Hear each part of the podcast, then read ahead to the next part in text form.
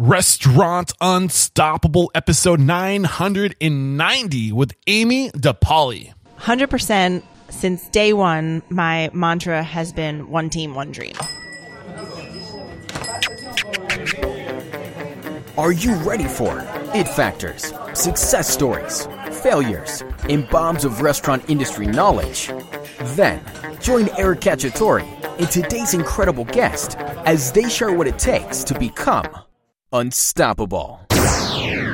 This episode is brought to you by One Huddle, a coaching and development platform using quick burst mobile games to more quickly and effectively level up and fire up your workforce. With One Huddle, you can onboard new employees up to 45% faster. There was actually a study done by the University of South Florida that has proven that you can train your employees 45% faster. This just isn't fluff. This is real stuff. One Huddle, this new and improved way to educate your staff will train translate into increased sales because you're creating more consistency with the guest experience in both front of house and back of house, i.e. menu development, just learning the menu, POS, limited time offers, food costs, things like this.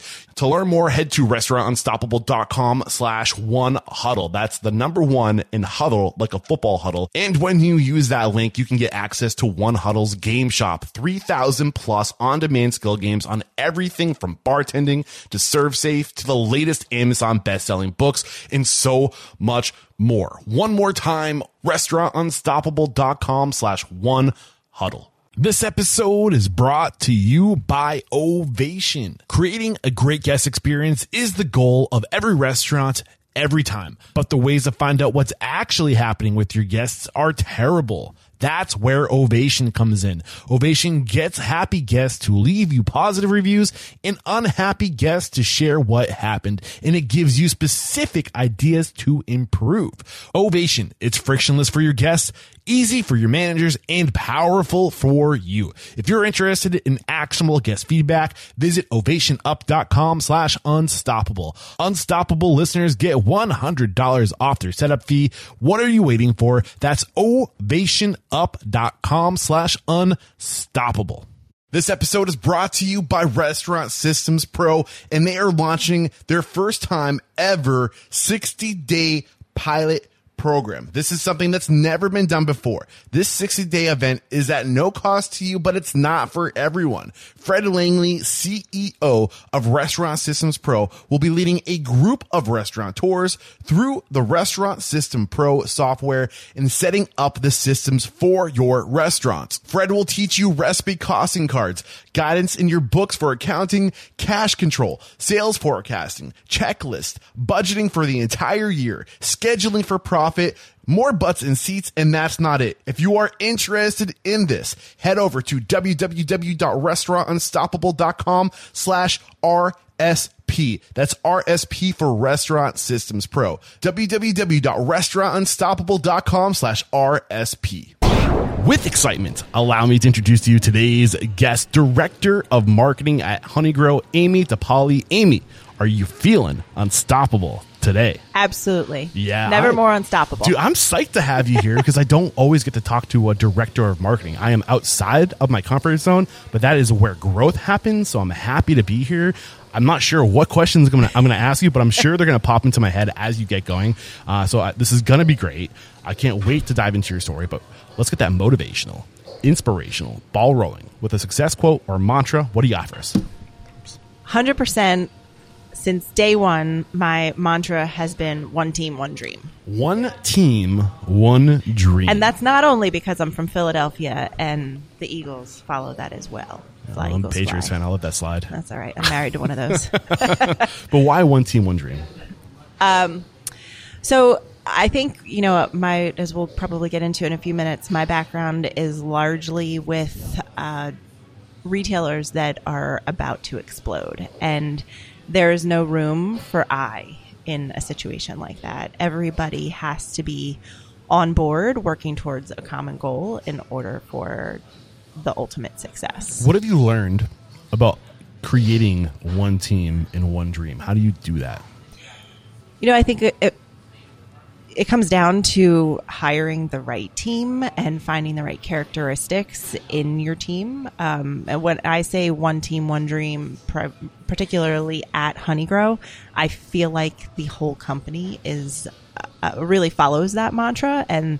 Uh, I've only been with Honeygrow for a year, so I walked into a situation where that was already in place. But um, there's no sense of hierarchy. It's very much everybody knows their marching orders and is a huge contributor to yeah. the greater goal. And so, um, you know, in my time at Honeygrow, I have uh, completely rebuilt the marketing team, which consists of a whopping four people. Um, but in doing so, you look for certain qualities in candidates and how they're going to be able to contribute and to make sure that they do have that team mentality. All right, I'm already taking notes because I have questions coming to my mind, but I'm gonna hold off because I feel like I want to share your story first. Sure. And when we get into talking about your team later on, how you've organized that, what lanes people are in in terms of marketing, mm-hmm. and like how you structure that, I'm really interested in that. But where does it make sense to start sharing your story? I mean, you said that you started at five years old. I started at five years old. I've Twenty years in the industry. Twenty years. I started when I was five. Genius. that was a little joke that Amy told when I got here, uh, but she, we have a great sense of humor. But you've been in the industry industry for 20 years. Yes. You're not 25 though. I'm not. Okay. No. you can do the math. Um, I graduated from college, so add 20 years to that. 2001. Um, yes, 2001, Providence College, go Friars. Oh, I really dated you. um, so yeah, so I, I graduated from Providence College. I went to college thinking I wanted to do marketing, advertising, PR, kind of the, the whole package, which was a lot different 20 years ago. well, that's one of the things I'm curious about is like, like the world of marketing like if you wait a year it's a completely different game. 100%. it's it's month by month now not even year by year. It's so crazy how fast it, it changes. So it was a lot different then. How much of that is relative now would you say? You know i think i took one class that i still reference every single day and um, it's consumer behavior.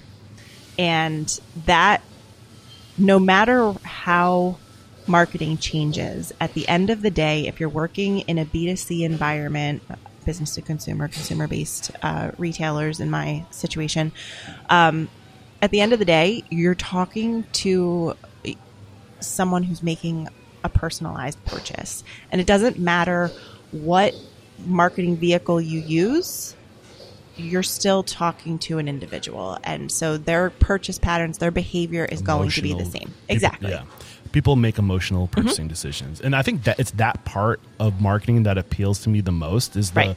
is understanding the consumer and reverse engineering the message that the consumer wants right uh, and it can be kind of slimy sometimes too like there there some like how do you find that balance of like persuasion versus manipulation. Right, and it's it's tough. I had a boss one te- once tell me that the number one thing you can do in marketing is make your messaging benefit oriented, and I still think about that every day mm-hmm. too. You have to. I, I wrestle with this idea, you know, that you just said. How do you make it? Um, resonate with someone without making it slimy. Mm-hmm. And a really big thing in marketing right now is cause marketing. And what does that say it one more time? Cause marketing. Like because? No cause like a, oh, like, a, like, like a, cause like a, aligning social, with a charitable organization yeah. or uh, you know social. I call that cap uh, conscious capitalism. Yeah, exactly. Yeah. So, um, but how do you do that? We at you know at Honeygrow or at my previous company, um, we have aligned with companies or with organizations that benefit children. And that's because of the pillars that we hold dear at the companies that I've been with. Um, and we, for example, at Honeygrow, a portion of our kids' meal is donated back to a, Boston-based organization called Team Impact. And how do we get that message across without it's feeling slimy? Like, come in here and uh, we'll donate a dollar. Well, that sounds great, right? Um, but how do we get media out to get additional exposure and things like that? I mean, you, you you have to frame it the right way so that people understand that our customers understand what we're doing is something very positive when we're helping this great organization raise money to do other great things. But from a media perspective, when it comes to marketing something like that, what, how do we get media to come out? How do we make it a strong enough message and event worthy and timely and all these things that you learn in school from a PR perspective. How do you get media to come out and see that? I'm writing it down right now. How do you get media to come out and see that? And I think this is like uh, like the strategy part of what Right. you guys do, right? So I want to shelf that Okay. because I don't want to get too far ahead. But you're giving us gold already, so I'm so I'm really excited about this. So just real quick, help the listeners understand. This is Yeah. totally my fault because I sent you down this path because I'm my ADD and curiosity. But just paint that picture. The, the just quick like the thirty thousand foot uh, airplane path to where you are today. Sure. So I graduated from Providence College, like I said, um, in 2001, and quickly joined EB Games, which was then purchased by GameStop, which I'm sure many of your listeners are familiar with. Um, and that was a really exciting experience. Dove right into consumer marketing. Um, I had a role that was really encompassed. Uh, I was a you know low man on the totem pole for sure, but I had a great experience where it was baptism by fire. My manager and her manager both went on maternity leave, and I was thrown into this at holiday time, and you know really had to figure things out uh, pretty quickly and on my own for a lot of it. Um, that's the way I work best. That's how I learned I worked best that way. Um, and then when they came back, you know, I found myself feeling a little bit stifled being put back into the lower level role that I was hired for. So I stayed there for a while, got some really great experience. Actually met the person um, who brought me on Honeygrow uh, when I was when I was there, and um, so a lot of great connections, a, a really good vibe. Again, high growth. Um, we, we grew substantially while I was there in the number of units. That was a time when the strip centers, the more lifestyle shopping centers, were really exploding, and the mall malls were still very active, but we had made our mark in most of the malls. And so now, what what, what did that expansion look like? And so we went into a lot of the strip centers and then from there I went to an advertising agency. Um, at, I, th- I recommend that for all marketers to get that experience and seeing what happens at an agency. By nature, we often reach out to agencies for many projects, and it's a very different world. And it's something that I think kind of used to say you need to round out your resume that way, but I think it's very beneficial for marketers to understand how that side of the table works, and vice versa. Is that? I mean, and you don't have to get into this, but is that side of the, the table evolved? I- I'm assuming ads more now are digital than before, where they're probably more print. Right. Yeah, it used to be much more print. Um, then, you know, when I was at EB, we launched our e-commerce site, and it was like, "What is that? E-commerce?" So advanced. but yes, now every you know, I, mean, I would say ninety percent of marketing is digital in Yeah. nature Yeah. um, at this at this point. So, um, so advertising agencies have definitely shifted into that area, and there's agent plenty of agencies that specialize just in um, just in um, social media. You know, that's its own animal entirely. And there's agencies that deal with um, online reputation, reputation management, and as retailers, uh, all businesses really have to deal with what do your online reviews look like, and how does that impact a person's Right. uh, purchase decision. So we're jumping it's, around it's again. all over the place. No, but the marketing is all over the place, Yeah. and it's one of the things. It's like, you know, it's it's more and more difficult today. I be I believe to be a, a solopreneur restaurateur. Right? Mm-hmm. Yes. because there's so many things you got to be good at. Like 20 years ago, 30 years ago, you could open a cafe and you know just do a really good job Mm-hmm. and have that good job that four walls marketing be enough to bring people in but with all the noise out there today and the competition and more restaurants per capita than ever before Right. you know you can't i think it's not it's it's expected that, that your food's going to be good can you do all the other stuff Right. right and that's kind of what we're here to talk about is all the other stuff so Right. just rifle through the experiences real quick Sorry. yeah yeah no you're doing Okay, great. so advertising agency. Then I uh, worked for a media company in Boston where I primarily worked on trade shows, um, and shifted then uh, back to the Philadelphia area. I worked for Pet Value, which is a specialty retailer, pet food and supplies. Very similar situation to um, to Honeygrow in that similar footprint. We had kind of the odds stacked against us. It was a, a retailer that was based in Canada, and they didn't really see a lot of growth opportunity here in the U.S. because competition was so great. So we had a, a great team of people, small group where we were all really motivated and excited to prove everyone wrong. Again, Philadelphia mantra, you know, hold my beer, I got this. um, so we, uh, so we would band together and really, uh, um, did great things. We, we rebranded the, the company. We redesigned the interior. We brought in really exceptional products, put together a great training program for all of our store, uh, store employees and in fact everyone in the, the company had to go through that even in the in the corporate office and it was about executing an exceptional customer experience and Yeah. that's something that I use every day now and and it's interesting because you wouldn't you wouldn't expect a, a director of marketing to talk about training, mm-hmm.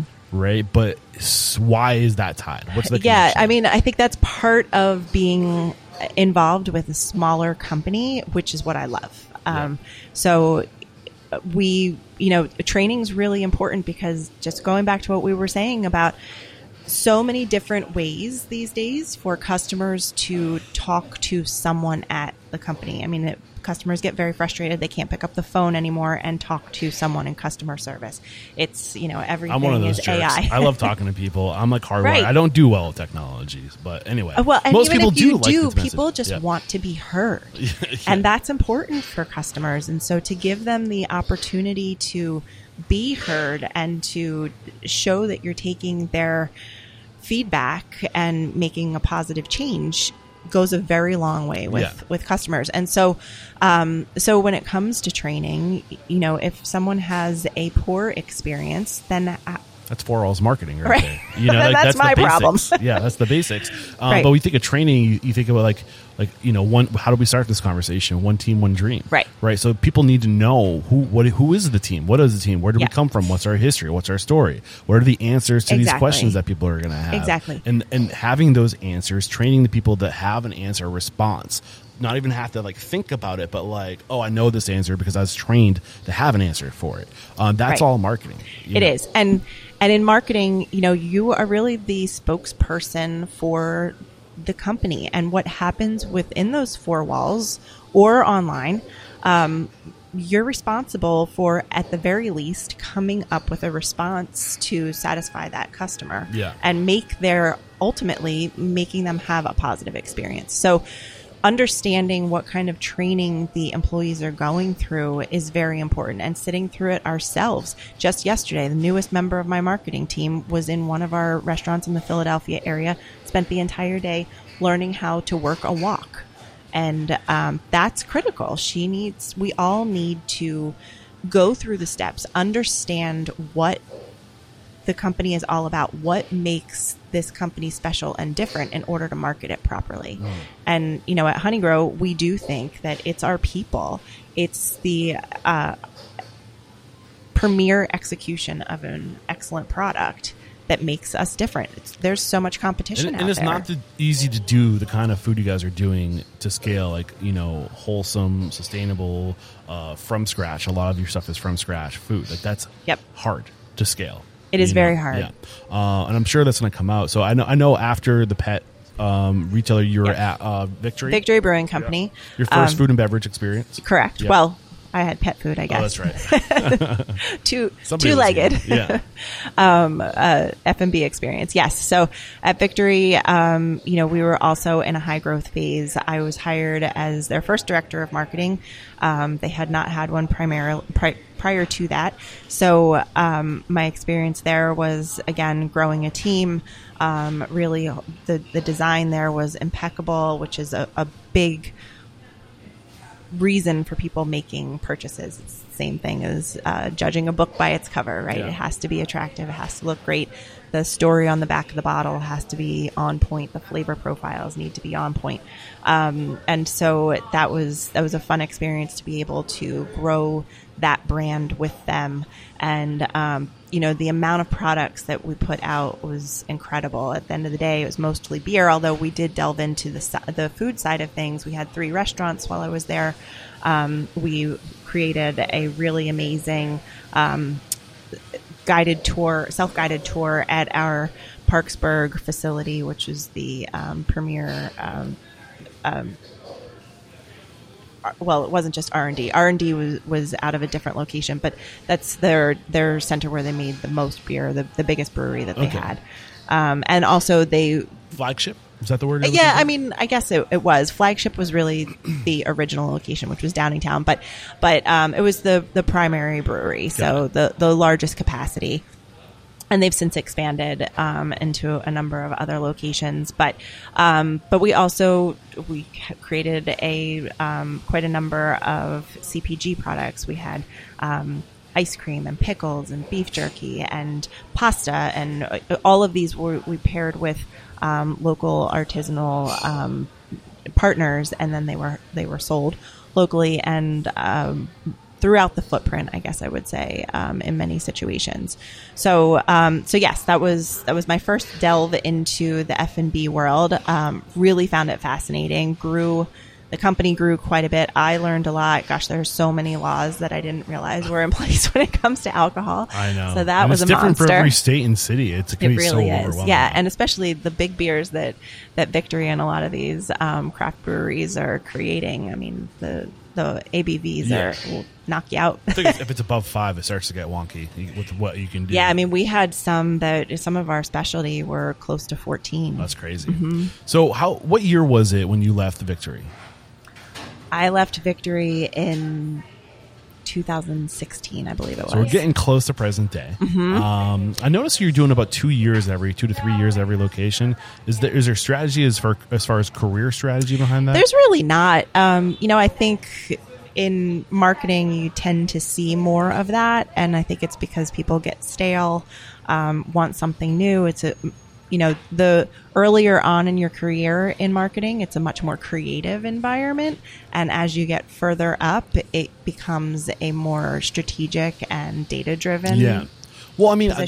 I'm, I was looking at that and I was curious because I think two to three years is good for like a chef too, Mm-hmm. or like a bartender, or Right. like, or maybe server or whatever. But uh, especially in the back of house, or if you're looking to open a restaurant, because it's really important to get that perspective, Right. To to see how different people do things, to to, to grow your arsenal of, of weapons, Mm-hmm. right, and, and knowledge and skills, and to find out what your passion is. Uh, the only way you can figure out what you're passionate about is to expose yourself to it, Right. so I think it's it's good. I mean, a minimum of one year, I would say, because people are investing in you, right? They got to train you. That costs money, and you want they want to get an ROI on their effort to get you up to where you need to be. So keep that in the back of your mind as you're looking to to work. But two to three years, I think, is is a good trade. You know, you train me, I give you two to three years, uh, and then you know I'm not screwing you out of the money that you put into invest into me to get this this opportunity. But that perspective is so important. Right.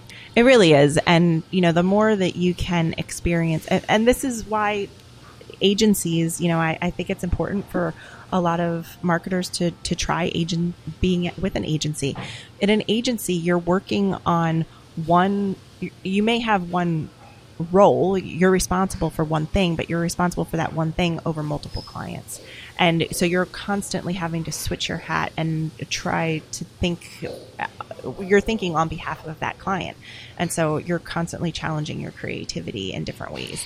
And- And, you know, in the marketing world, oftentimes, you know, when you're at that earlier stages of your career and you are really challenging your creative brain constantly, you have to mix it up. Yeah, and you've been at Honeygrow now for um, a little over a year, Yep. right? So end of 2021 is when you joined, or early 2022. 2020, 21, April of 2021. Okay. Uh, 2022. I'm getting my years confused. yeah. So what happened between 2016 and 2022? Yeah, so I worked for a um, supply chain, uh, I shouldn't say supply chain, a logistics company, um, which was really interesting to get very involved in supply chain during COVID and, you know, while the world was going through such a shift and, um, you know, it- it was a great experience that I rely on a lot today and it makes me understand what's happening in I mean, we all talk about supply chain. I feel like everyone is mentioning it personally and professionally every day, whether you're having a home Especially right renovation now, or something like that, and the you can't get the wood or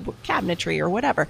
Um, and then here in the restaurant industry, we're all seeing that there's prices going up because of supply chain, and you know, it's the cost of gas is driving up the cost of lettuce getting Right. to a restaurant and and things like that. So, um, but under having the experience working for a uh, logistics company and understanding how you know a container that's tied up in you know the ocean somewhere what that impact is all along the way and you know that, that there just weren't enough containers to move freight and things like that that's supply and demand so uh, all of it it's real it was really fascinating to work with them and again they were also in a high growth mode which is kind of the trend that you're hearing here Yeah, I'm curious. But part of the the narrative you're hearing today, as far as being a cause organization, is the reducing your carbon footprint, Mm-hmm. and uh, the big way to do that is to get things from less far away. Right So, is is that uh, how does your experience with supply chain influence that part of your knowledge? Yeah, I mean, that was the uh, question that I always prayed nobody would ask me when I was working in Oh, sorry. marketing there. well, I'm not working there anymore, so it's okay. Um, but, um, you know, how does a logistics company reduce their carbon footprint? That's nearly impossible to do. Their business is, is based Moving on, things. yeah, burning Those- fuel. those uh, ships are not fuel efficient. No. I mean they are getting a, they are moving a lot. So like it's the the amount that the I mean they what do they get like something like a how many miles per gallon do those things? I don't even know. I didn't deal like with hundreds the- of miles per gallon. Yeah, I dealt like more in the trucking side No, of wait. things than the than the ocean, but It's it's not hundreds of miles. It's the other way around. It's like a few miles per gallon. They they use a lot of fuel. It's crazy. yeah. Uh, but they're moving a lot of stuff, so it balances out a little bit. Right. And and then it comes back to the old question, you know, as in a consumer based situation, are you going to get your products from overseas for less money, a larger carbon footprint and perhaps not you know, the most sustainable way to get your products or are you going to you know, get them domestically and Which reduce your carbon It's a whole nother and- set of problems. right exactly so you know you weigh that and you try and figure out what's best and that's really up to the company themselves and how they feel you know what do you But I mean, I guess the question is: Is the the cause Mm-hmm. great enough to get people to pay an extra two dollars or three dollars than, the- than the competitor? No, I think that um, I would say that I'd like to say that most companies would say the cause is great enough. But at the end of the day, it's not up to the company what, to make that decision. It's up to the customer, and it depends what your customer, it- yeah, what's And your I customer willing to spend? We're spend. getting a little ahead of ourselves, but I think um, and that's one of the things I try to echo here is that the restaurant industry needs to get back to being influencers. For the, I think it's pretty safe to say that we're hardwired to react to the consumer traditionally. Absolutely. that's what we do. We're constantly in fear of what the consumer is going to do because they can put us out of business. But I think they're, I think the industry kind of needs to get on the same page and say, listen, let's lock arms. Let's say, and this is the way. You know, like let's move into the future consciously and say this is what it costs to get you the food that's best for all of us. Mm-hmm. Meaning the food that's grown next door. You know that that we can have people who are skilled to make it and pay them what they deserve to get paid. But the consumer has to know. It starts with them, and we. Like I said, I'm getting way ahead of ourselves. But like, what are your thoughts as I'm saying this? Another loaded As a marketer, you know, like, oh, well, at the end of the day, we got to sell. you know? well, I mean, it's a hard thing. I'm a consumer too, Yeah. right? I mean, we all are. And that's what makes marketing really interesting because you have to think like yourself when you're not sitting in your office. Um, and so, 100%, I want to fuel my body with the most with the healthiest food that I can, the the most locally grown because I want it to come. I want to fuel the economy with those local um, farmers and and purveyors. But um, I also I- I don't have an endless pocket. You know, I mean, Well, and the thing is that we have to do it together. Yeah. Because it can't just come from one. Like, I mean, it starts with one person, and then that you know. But like, I think the the faster we can share knowledge and make an example of each other Mm-hmm. and inspire each other, and that's why I, I truly believe that. You know, like. My, my mission statement is to tr- inspire, empower, and transform the industry so we can transform the world. Because we have to spread this information internally before we can pay it forward to the consumer, right? right. Anyway, derailed over. Back to your story. Okay, so I think I'm at current day. Yeah. Um, so logistics was the last thing you did before yes. coming here. So you had a good run there, six years. I did, yeah. Wow. So um, really, Why'd you leave? Um, because uh, through COVID, sadly, I had to reduce the number of people in my team, and um, I went from ten to one. And at the rate the company was growing, I wasn't able to do the work I was hired to do. I Yeah. was, you know, I was having to spread myself way too thin and wasn't making an impact that I really wanted to make. Um, so I uh, found myself here at Honeygrow. And funny, um, I had talked to a recruiter for the same position a couple right before COVID, and the position was very similar. Um, to what it is today, except the, the problem for me was that it was five days of working in Philadelphia Center City, and I live about an hour away from Philadelphia. Woof. Yeah. So that wasn't going to work. I have three young kids. That wasn't going to work for me. So the conversation didn't go any further when I was told that that was, you know, that was a, a, a non starter. Um, so I just stuck where I was and I, I was fine with that. Um, and then post COVID, conversation happened again and you know the world had changed and now it's uh, now we're in the office about three days a week and that makes a lot more sense for me so here i am again Awesome. Um, and it was your old, um, your old buddy. Uh, was it a colleague? What was the relationship when you knew the, the person who recruited you for it? You, I saw him. Yeah. I didn't catch his name. Walt Harkins. Walt. What's his- what's his role Uh, here? He is the COO. Okay. And um, Walt and I worked together at my very first company, uh, or my very, very first job, I should say, at EB Games. And so our paths crossed again. And I had reached out to him for something professionally related, not related to this role. And we were talking, and he's like, you know, I think we got to get you in here. What was So he? What was his title at EB Games? his title at EB Games? Oh gosh, Was he doing he operations was, stuff? He there? was uh, part of the store design and planning team, so he was doing construction. Oh, okay. So I was because I'm thinking to myself, what an interesting leap yes. from EB Games to the food and beverage for you know a company like Honeygrow. Um, I don't know. I got a little distracted because it sounded interesting, but uh, I think now's a great time to take our first break to thank our sponsors. We'll be right back uh, to talk about what it was like when you got here, you know, and and, and how it's evolved over the time. And uh, I think there's gonna be some great nuggets of this. I'm super excited. Awesome. All right. This episode is brought to you by One Huddle. One Huddle is a coaching and development platform using quick burst mobile games to more quickly and effectively level up and fire up your workforce course. One Huddle provides a mobile first approach to preparing the modern worker, a library of 3,000 plus quick burst skill games, and the option to instantly create personalized content. One Huddle is changing the way restaurants develop their workers by transforming the traditional manuals and videos into deceptively simple, highly effective mobile games proven to level up workers quickly. Let's get into some of the facts. So with One Huddle, you can onboard employees 45% faster than traditional methods. And there's actually a study done by the University of South Florida that has proven you can train your employees 45% faster using games on One Huddle versus traditional micro learning and video based learning. This new and improved way to educate your staff will translate into increased sales because you're creating more consistency with the guest experience, both front and back of house, i.e. menu development, menu memorizing,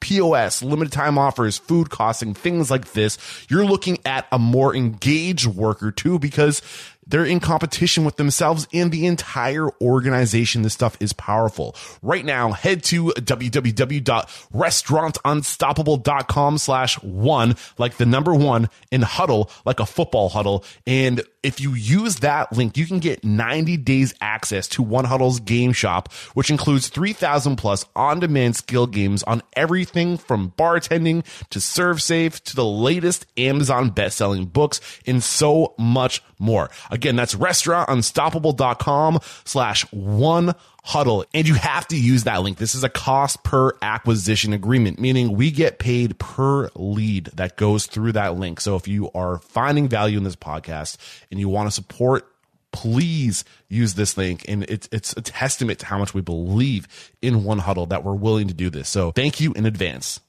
We're back, and you just gave us a lot. I got a lot of little crumbs that you left behind, little nuggets of information that I think will help steer the conversation going forward because you have such a wide swath of experience within marketing and what a like what an asset you are like ad agency media companies uh, uh, distribution and um, logistics and i mean growing teams marketing teams the evolution from more print to digital and like what what that evolution's been like. So like Sure. I'm just curious, like where are you today, and how has this this wide swath of marketing experience helped mold the professional you are? So like when you got to Honeygrow, where where where was their marketing? How many locations do they have?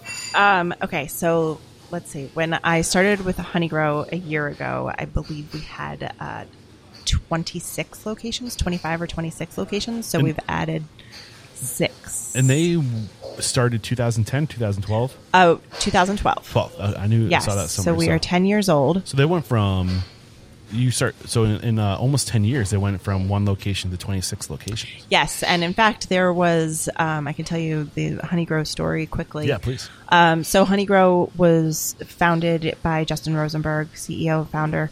He is still very much a part of our day to day. I talk to him probably 20 times a day. um, and uh, so he started this company be out of his own kind of wellness journey. He was working for, um, he was a financial analyst for a company here in Philadelphia, living in the life of the cubicle guy, and just felt like he could, he wanted something different. He was kind of over life in the cubicle. Um, and he started you know throwing some veggies into a salad for lunch. And then he would go home and use leftovers and and throw those veggies into a wok at dinner. And he was like wait i think there's something here. And so he he founded the company based on that concept really. He went to either 92 or 93 investors with his concept. And they said nope. And finally um, the the i think it was 93rd 93rd or 94th said yes and um, that investor is still very active today as well um, and so justin started as um, with our first location at 16th street in philadelphia and he has grown it from there into the the 31 that we have today It'll be 32 next yeah, week that's pretty ahead of the curve. I mean, right around that time, there was a huge demand for uh, healthier options. Mm-hmm. People are becoming much more conscious of what they're putting into their body. Food is no longer something to fill your body, to take the edge off, but it's it's it's it's medicine. You know, Exactly. like what you put into your body is a direct result on how you feel, and sure. people are becoming much more aware of this. Um, so I'm a little confused as to like the, the the uniqueness of what he thought he had that nobody else was doing. So what was unique? So he was he was making salads, Mm-hmm. and whatever he didn't finish for lunch, he would just toss in a stir fry. Yeah, and you know would add different grains and things like that that he knew were healthy, and that you know he also he had gone plant based for a while, and you know was kind of messing around with some different different things for himself, and then that translated very well into Honeygrow. So, Honeygrow, um, we sell we sell stir fry salads and honey bars. So our stir fries are not your typical stir fry. And, and in terms of marketing, this is one of my harder stories to tell, especially in a new market where someone is not familiar with the brand. So, what is a stir fry? You think of more of that, you know, soy sauce and sesame flavoring and things like that. And we certainly do have that. Um, and I like to call our sesame um, garlic stir fry our I always say that's our gateway stir fry because that's what you kind of expect Yeah. to get from a stir fry. It's delicious. It's one of my favorites. Sold. And then from there, um, we have a huge variety. We have six different sauces that you can choose from. You can create your own. You can, you know, we've got uh, our spicy um, space. Uh, say spicy garlic is one of our best sellers, which is a really spicy, great flavor that has, you know, even has some pineapple in it. Like, uh, not your traditional, but still not too far off the mark. But then just last year, we launched uh, as a seasonal item. Last spring, I believe it was, we did the garlic butter chicken, and that exploded and did so well. Yeah, I saw that. I almost got it. It was between that or the shrimp Caesar. I ended up going with the shrimp. But uh, All right. Well, next time then you can have the garlic butter. Um, it's delicious and it sold like crazy. Typically, our our seasonal menu items do not stay on the menu, but we made room for it. Nice. So um, that was a huge seller, and that is uh, you still get. It's not your traditional. It's not like a scampi type of a flavor, but it is definitely not the more Asian style that you would associate with a stir fry. So, do you know the pitch to the investors? What was he going to the investors trying to say? Like, this is why it's different. What was different about it? Because it's there were salad concepts. there are salad then. concepts 100% and but we are primarily a stir fry Got concept. it. And what makes us different is that, first of all, there is nothing like that out there. There's just not. Yeah. We have fresh ingredients. We have our, our noodles are proprietary. Um, they we have a an, an egg white noodle. We have a whole wheat noodle that has an insane amount of protein and fiber, more than any grain bowl that you'll find out there. Um, and then we also have a rice noodle that is gluten free and of course we have the the traditional brown rice. And our noodles are what makes us different. Um, they are by far our largest sellers. Um, even though you know a lot of stir fries are served with rice rices uh, of of the four bases that's our you know the least. We also offer you know you could do a kale base um, if you're trying to stay away from the carbs and things like that. So, um, but what makes us different is 100% it's our noodles. Got it. And there's there's nothing like that out there. I mean, we have competitors in this space, but it's interesting. We did a market survey not too long ago, a couple of months ago, and we asked who our competitors were. And from a marketing Panda pers- Express. well, um, you know, some people will say something like Yeah. that because they think of it as an Asian concept, and and maybe that's where the name will guide you, but our menu is not that I at know. all. That was a yeah. we don't have fryers. We don't Yeah. have a freezer. We don't have a microwave. It's the freshest ingredients that you're going to get. Um, so you know, we run through our So there's an opportunity to be way better than anything that was out there. There's a, 100%. there's a, a void in the market. There and, is. and he was looking to fill that. yes, for sure. Yeah. So when you got here in 2021, 26 locations, Mm-hmm. the where paint the picture of what Honeygrow had grown into. That was fun to say. Sure. so through we are a very tech forward company in that we launched uh, the kiosk concept where you do all of your ordering at the kiosks. We launched that, that before. Yeah. So that was here when you got it on, on board. it was. This is how it's always been. Um, you, so when, when did that start? From day one. Day one. 2012? Oh wow. So Yeah. that's to me that's a huge selling prop. Right. Like uh especially to marketers because your cost your your labor expense is way lower. sure. I mean, So- not way lower, but con- I'm sure it's considerable. It helps to not have. Yeah, absolutely. It definitely does help. And it doesn't it doesn't come without its own challenges though. You know, now you can come into a honeygrow and you can again, mindset has totally changed in the past 20 years since I've been doing this where it used to be that people would want to engage with one another. And now people don't want to engage with one another. People want to be able to go into a restaurant and leave with their meal either eat it there or take it away and not talk to anybody. You don't look people in the eye anymore. You don't, people don't say hello. It's like Yeah. a crazy world we live in these days. But anyway, you can easily go into Honeygrow and you can order everything and not talk to a soul. So in many situations, that's a good thing and it Yeah. inc- improves efficiencies and things like that.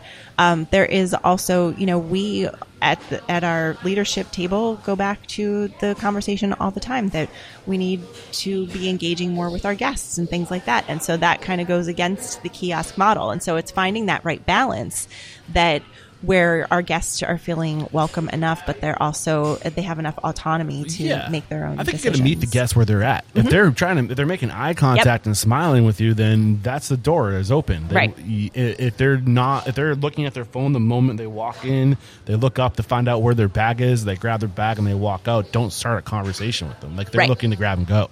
Yeah. Uh, so I think there's. It's like you just got to be mindful of the situation. Exactly. And so we have that ability and that flexibility, which is nice that, you know, we can use our, you know, our managers normally are working at the, at, at the register as the expo Well- and they're, they're able to kind of get a read on the guest and engage with them if they're, and certainly if someone comes into a honeygrow and they look at this kiosk and they think, what the heck do I do now?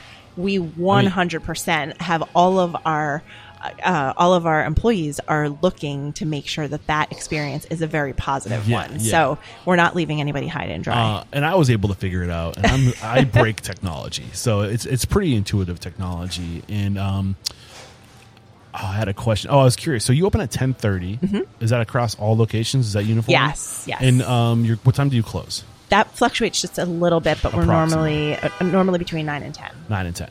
Um, what percentage of your sales are, are lunch versus dinner? You know, that's something that's really been interesting over the past couple of years as things have, well, for two reasons, we've seen a big shakeup there. Um, it's really 50 50. It used to be a lot stronger on our lunch portion. Um, and that was because people were in the city and they were working in the city. We also had more city locations. Yeah. So where I'm going with this is, it, I, I don't think people don't want to talk to people anymore, but I think that we're there. There's a, an opportunity. There's a, a, a what's the word? A demographic of individual who's just going, and they need that. They they still need to eat. Right. So they, they want to be able to order on their phone 20 minutes before they get there, grab it and go and be efficient and eat it on like the, the train or like in the Absolutely. car. So Sure. like their next And that's, thing. I mean, the rise in third party. Yeah. And So- same things happening so- there. Yeah, so I think what's happening is that the industry is just diversifying to Mm-hmm. meet the, the unique needs of individuals with the the the, the increased accessibility to convenience. So Right. if, if the convenience is there, if the technology is there to serve convenience, then there's an opportunity to fill that void for the people who want convenience. There's still people that want to go out and sit down and know the name of the bartender. Right. And like that's still around too. Absolutely. I just think we're fragmenting the industry. Sure. So like it's not like it's like the end of the world. It's just like there's just so much more room for diversity in options. Right. And that's why, you know, I, I say that we, you know, we have to find that balance. And I Yeah. think that we're doing a pretty good job of that, where, you know, we recognize if someone comes in and they look confused, we're going to, you know, nip that in the bud and, and explain to them how this whole thing works. Um, especially as we go into new markets. That's really important for us. And when it comes to, um, you know, somebody who's been at a honeygrow multiple times, oftentimes they do know at least, you know, enough to to make the connection who that manager is or our, our team knows who those guests are, our more regular customers and things like that. Um, and so, you know, we we are definitely aware of um, you know the importance of engaging with those customers when when you know they want it. Yeah. So when you came here in 2021, uh, and you you looked at this company through your marketing lens, Mm-hmm. Yep. and you're looking like, ooh, I like that. Ooh, maybe we can shift this a little bit. Ooh, that could probably improve. Or I don't know how I'm going to make that better. Like, what what what what that landscape look like for you?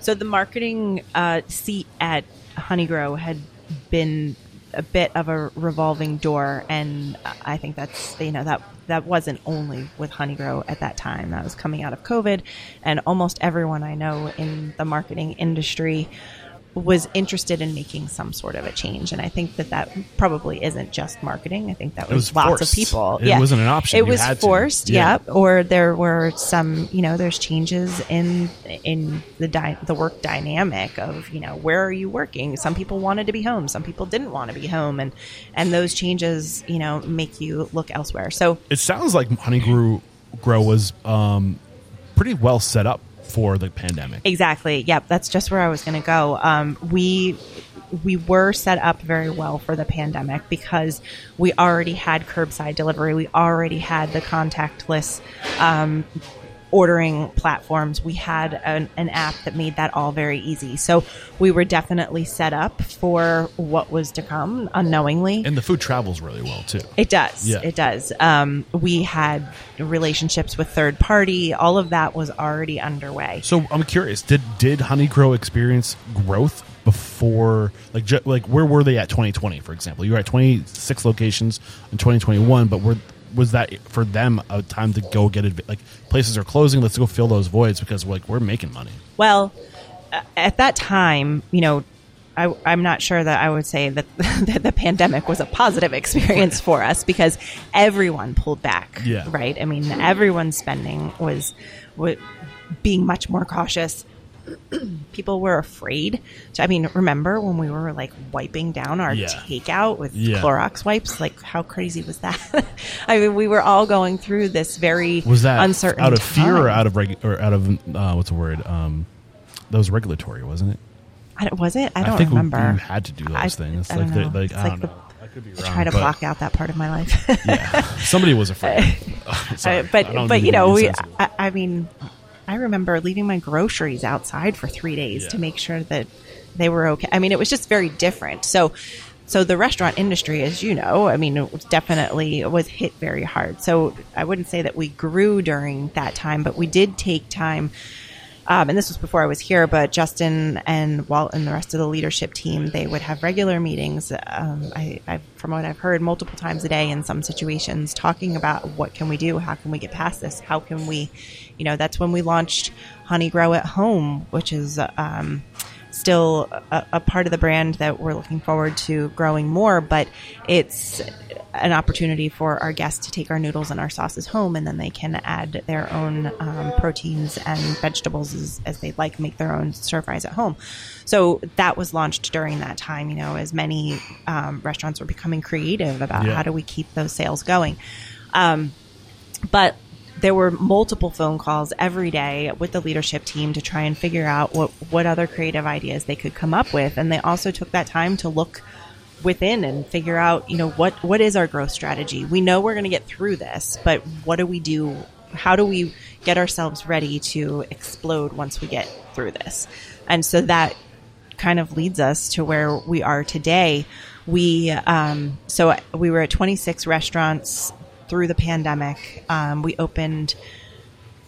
We've opened six or seven since then, and we are uh, on path to open a total of 12 Yeah, this you're year. 32. So a big part of growth is building the house before you move into it. Yep. Were you a part of that that new home that was being built, the, the corporate or executive suite of people that are going to come in and help provide that growth? Um, you know, they didn't really clean house and start over, anything like that. So it was a gradual addition of in, of new um, leadership, really, um, and many were hired from within.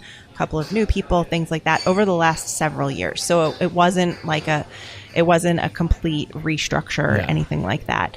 Um, we moved from a big facility that we need that was on the other side of town that we really just didn't need all of that space, and and that was part of looking looking within and seeing what truly was necessary. So a, a year ago, did you, when you started, did you know that you were trying to get to 20 more locations in two years?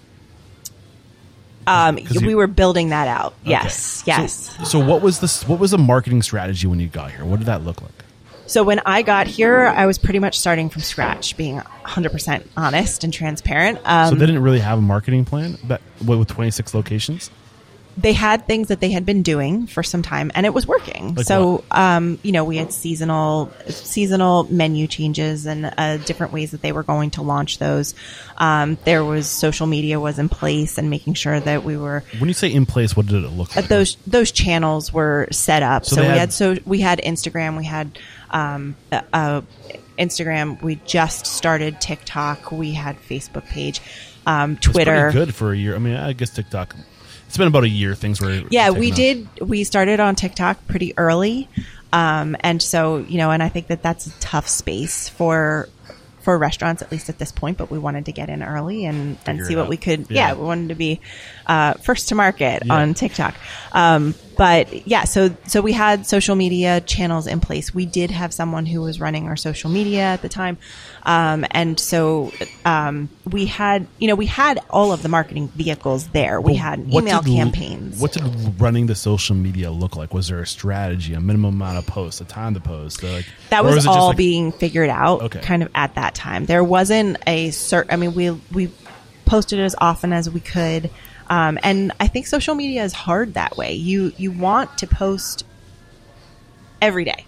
And sometimes that's necessary but sometimes that's overkill. And finding the balance is is a tough thing. And i think that the algorithms are constantly changing for social media. So it's not only how much are how often are you posting it's how much are you spending on whether it's an ad or if, it, if you're boosting a post and and you know is it a reel on instagram or is it a static post? Because the algorithms change so often and the you know instagram wants certain type of content over others and they're going to show that to different uh, to their to their viewers and um, on a different frequency Yeah. So when you came here, when you started looking at the, the marketing landscape that Mm-hmm. Honeygrow had at that time, like what did what what was your internal narrative? Like where do I start? Like and what's next? And how do we make this better? Like what was that looking like? Yeah. So when I started, we had um, one other person in marketing and we had one social media intern. And since then, both of those individuals have moved on, um, which was a shame because they were both wonderful. But it also gave me the opportunity to look within and kind of figure out what does this team need? How are we going to reach these growth goals? And so we added a field marketing specialist, which was a great hire for and, and definitely a need for the company. So, field marketing specialist is someone who is kind of the liaison at the local level with the, the managers and getting involved in the local community and figuring out how to um, grow the brand locally as opposed to from you know where I am the you know the the Big picture. Right and Yeah. and the strategy for the brand is one thing but the strategy for each individual restaurant is different it depends if it's a city location or if it's a suburban location the How do the you, yeah? How do you tailor the message? yeah, it's going to be very different. Um, and you know, is it a university campus lo- or you know, a college campus location? Because that makes a big difference also. So it's it's getting very local, and so that so that is our field marketing specialist is. Um, was a really important hire. She also has a background in. She has been a GM, not of a Honeygrow, but of a another um, fast casual restaurant uh, with similar philosophies. So she had that background as well as a marketing background. So that was a perfect fit because you can't expect a GM to leave their four walls to go do some of this grassroots marketing work that needs to be done in order to grow a brand in a new market. I mean, it's just so like marketing is getting so and so complex. Like, and just it's not even within the like the, each of the the verticals that there are. It's like you have to master the right way to use those tools. Like, there's so many little nuances mm-hmm. within those tools that like that influence the algorithm. Like, are you creating the post within Instagram? Are you using their assets to create those posts? Like, Right. it's just so like it just it just makes you like if, if you're not somebody who likes to I like to use the analogy of like scrapbook. If you're not a scrapbooker, you know, like Right. you're probably not going to thrive in that that vertical of social media. So like stay in your lane. I think I think today's age you need to outsource for social media. That's what I do because I absolutely hate. I, I, I don't mind looking at the, the social media feeds. I'm like everybody else. I get distracted. It's entertaining. I laugh, but don't make me create that level of shit like four times a day. Go f off. Like come on, seriously. Like is this what I have to do to be successful? Oh my gosh, you're if that's the preaching to the case, choir. it's like holy shit. What are we doing? Anyway, I digress.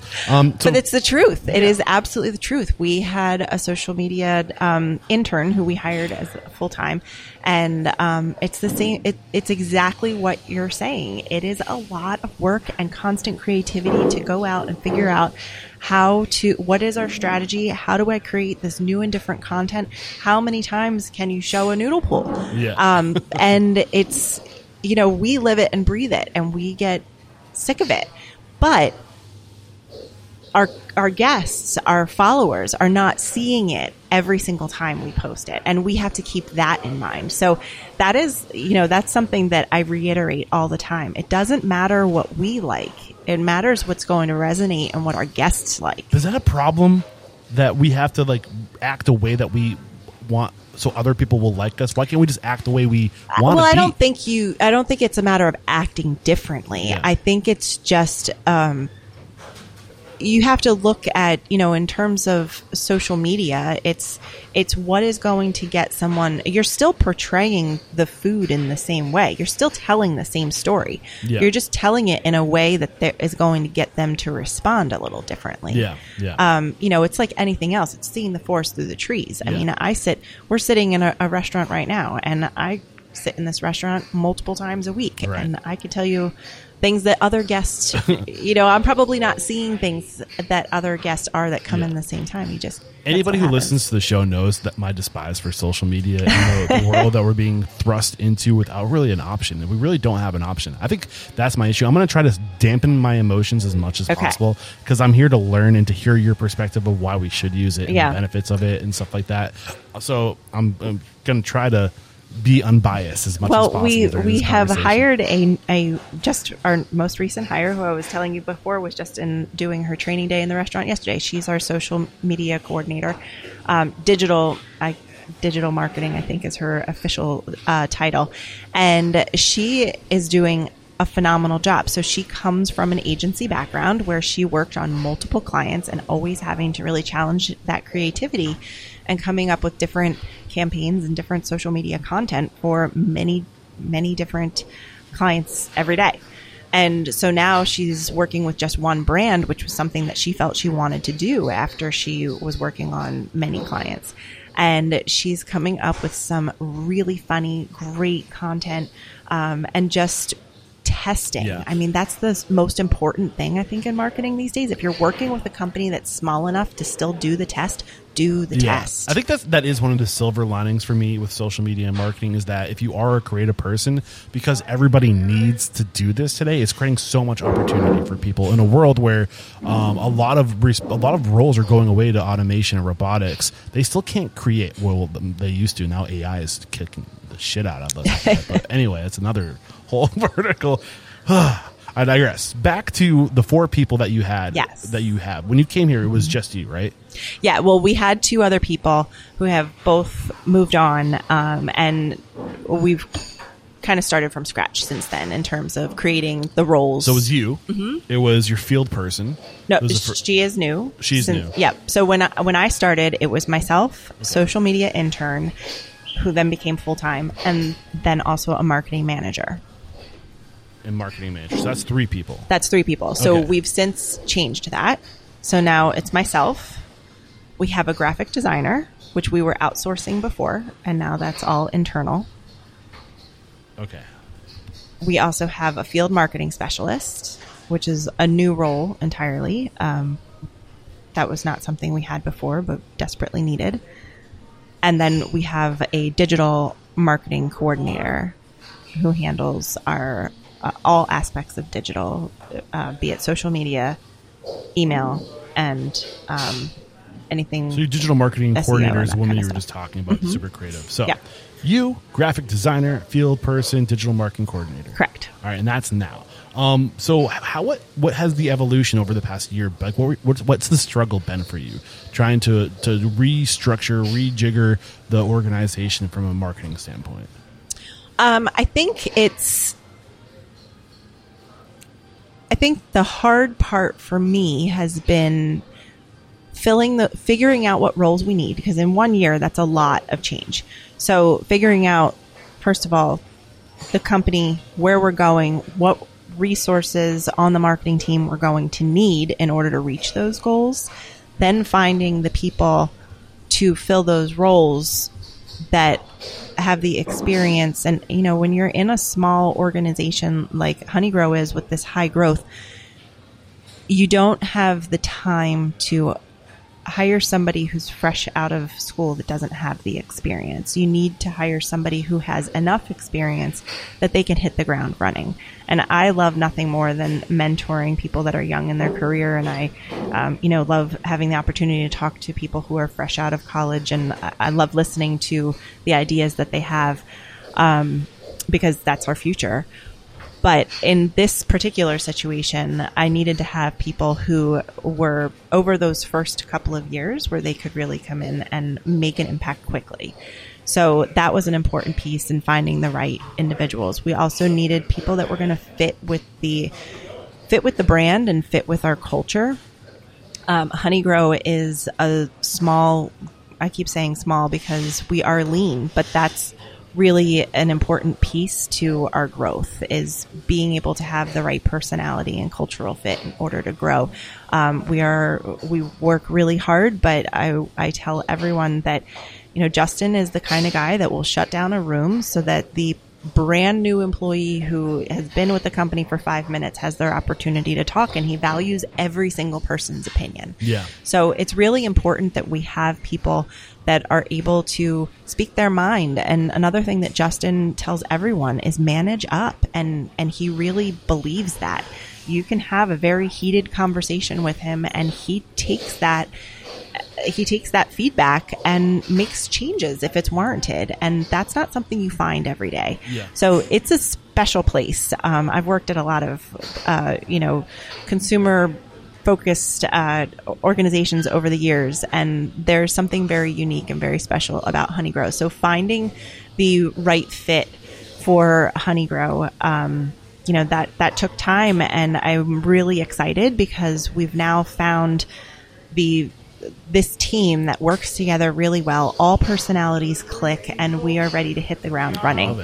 So now we, so now it's been a year. I've filled those roles. Um, our most recent hire started end of March, so literally a couple of days before my one year anniversary here. And now I feel like I'm finally at the point where I can focus on the strategy and the higher level um, programs that need to be uh, really dealt with, improved um, things that need to be set up for our future growth and to remain competitive in the market. So, I, when you're giving me this list of people that you have internally, so you field, sorry, graphic designer, your field person, your digital marketer, it sounds like a lot of these efforts, the people that you're surrounding yourself with, are more towards.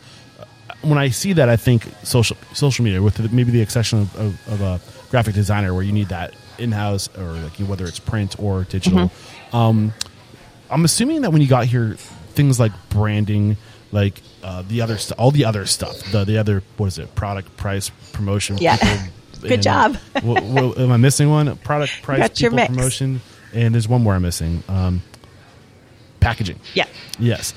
Where was all that stuff? Sure. So that was all um, price, um, price and product. Yeah. Certainly, those were in place. They've been in place. Um, pricing is not dealt with through marketing. That's dealt with in, in a different department. Um, and product, uh, we all that is also a, a really a, a leadership decision, Yeah. but that is um, dealt with through our culinary team, So you're looking at packaging and promotion. pro- packaging, promotion. And people we talked about earlier, brand. Mm-hmm. there's a little bit of a connection with the people because they need to be trained to deliver. There's some overlap there, but you're really focusing on uh, branding and promotion. Is yes. that safe to say? Yes. Um, and you know, well, so the brand, the the name Honeygrow, the logo, that has been intact. Um, and I don't know that any of that will ever change. Um, there's been a couple of taglines that have changed over the years, and that's very normal and natural. Um, but when we hired our graphic designer, he um, has made such an impact on the brand. He is incredibly creative, very talented. He has a great illustrative um, way about about his design. He has, you know, he's a, a painter. He he does all of these great things, and he was able, in my opinion, he's brought the brand up to an entirely different level. Yeah. And that's we've continued to talk about elevating the brand um, internally, and that's something that's important for us. So um, Honeygrow is uh, the the common term that we we use in Honeygrow over and over is create. So our number one seller on our menu items is the create your own. We have a create your own stir fry and create your own salad and honey bar. Um, we are we try to really push the creative side of everything we do Why is that?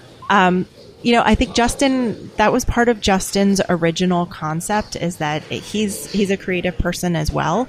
And so we want to make every Honeygrow experience a little bit unique. We're sitting in this restaurant right now and, and there's a mural next to us and all of these words on the mural, and this was done by a local, local painter.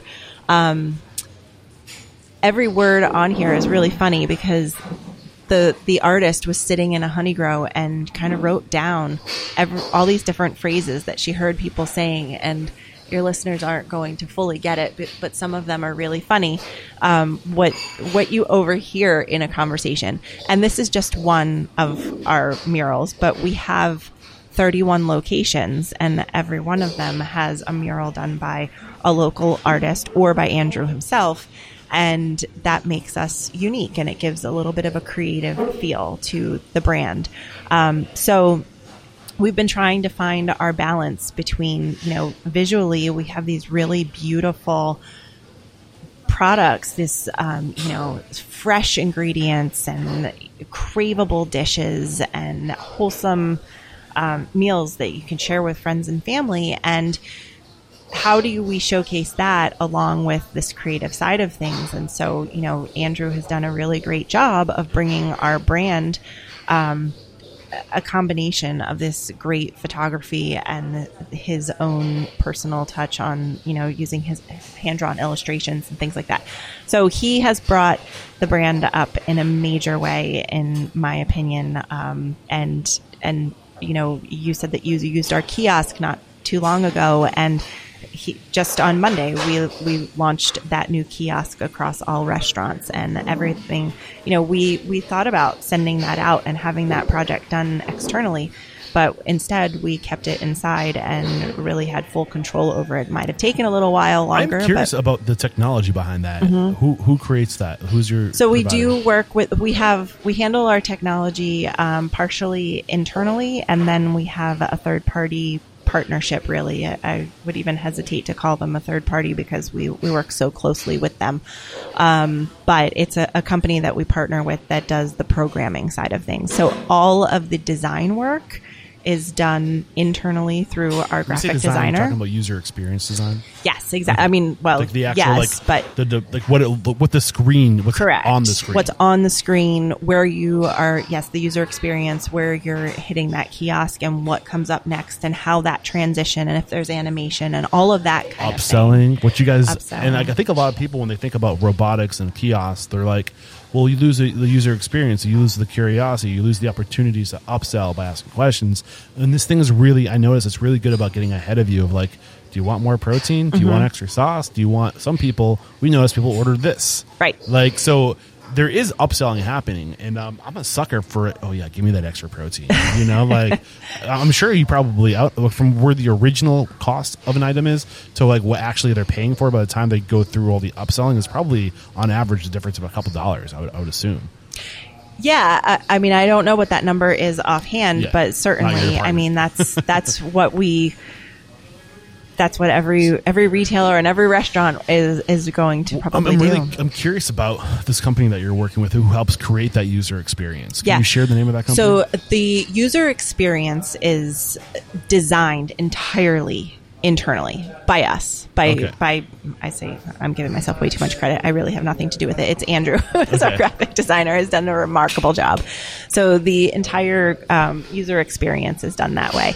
Um, and then the the partner that we have does the programming behind it. So they're kind of behind the scenes. and they're- we're not allowed to say the name of that company. Oh, okay, I'll try it. We- we tried. Um, so, so it seems like um, I mean, with all the experience you had with ads in media, um, the background you had uh, in logistics with the the, the, the supply chain.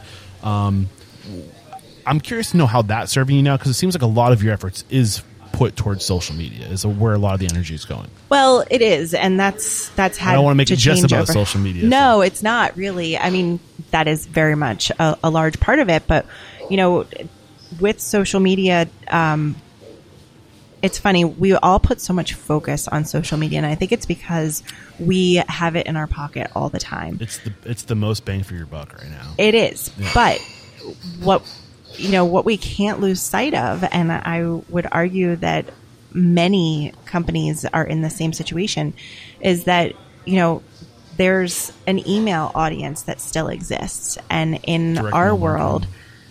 Yeah, I'm. I mean, That's one thing that hadn't come up yet, so I was curious about that too. So I would, I'm going to re- retract my previous statement.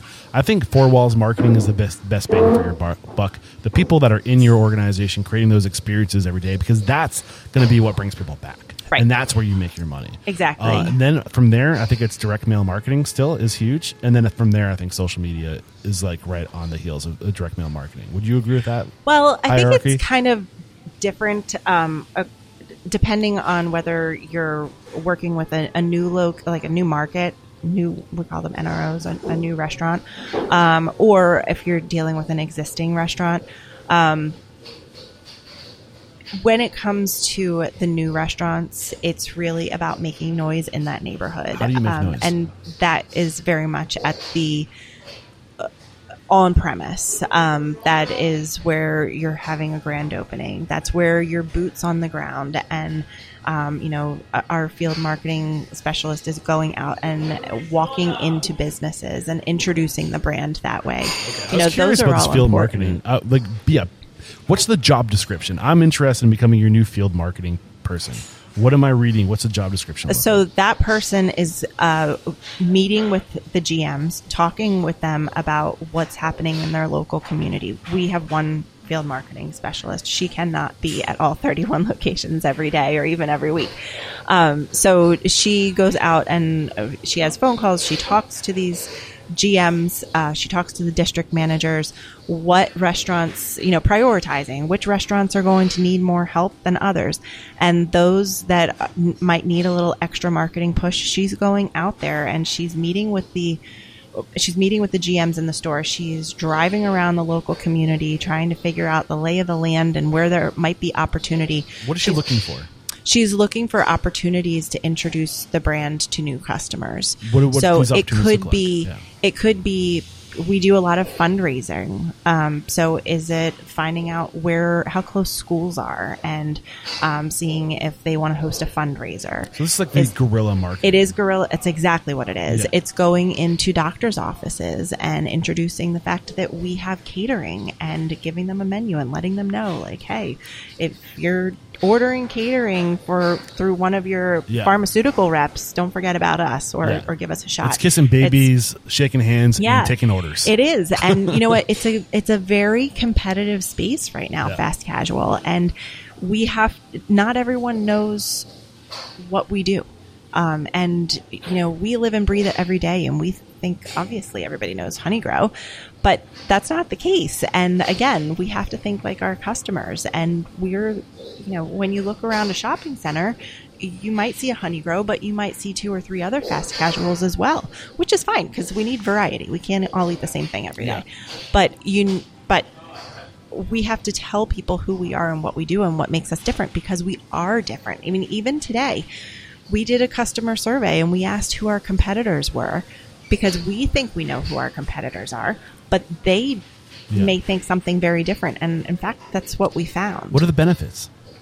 of what? Of the We said earlier that um, a professor gave you this Yes. knowledge that you're selling benefits, so you, you, you're different. Right. So when you're Oh, on so the what are the benefits when you're, of you, when you're yeah, when you're doing this guerrilla marketing, when you're going out to all these different offices and buildings and places that are potential customers or catering Mm-hmm. options, like what is the set? Like what are you se- like? How are you selling it? So we're different. I mean, that's the number one thing is we are not like any other fast casual. There is not another stir fry place.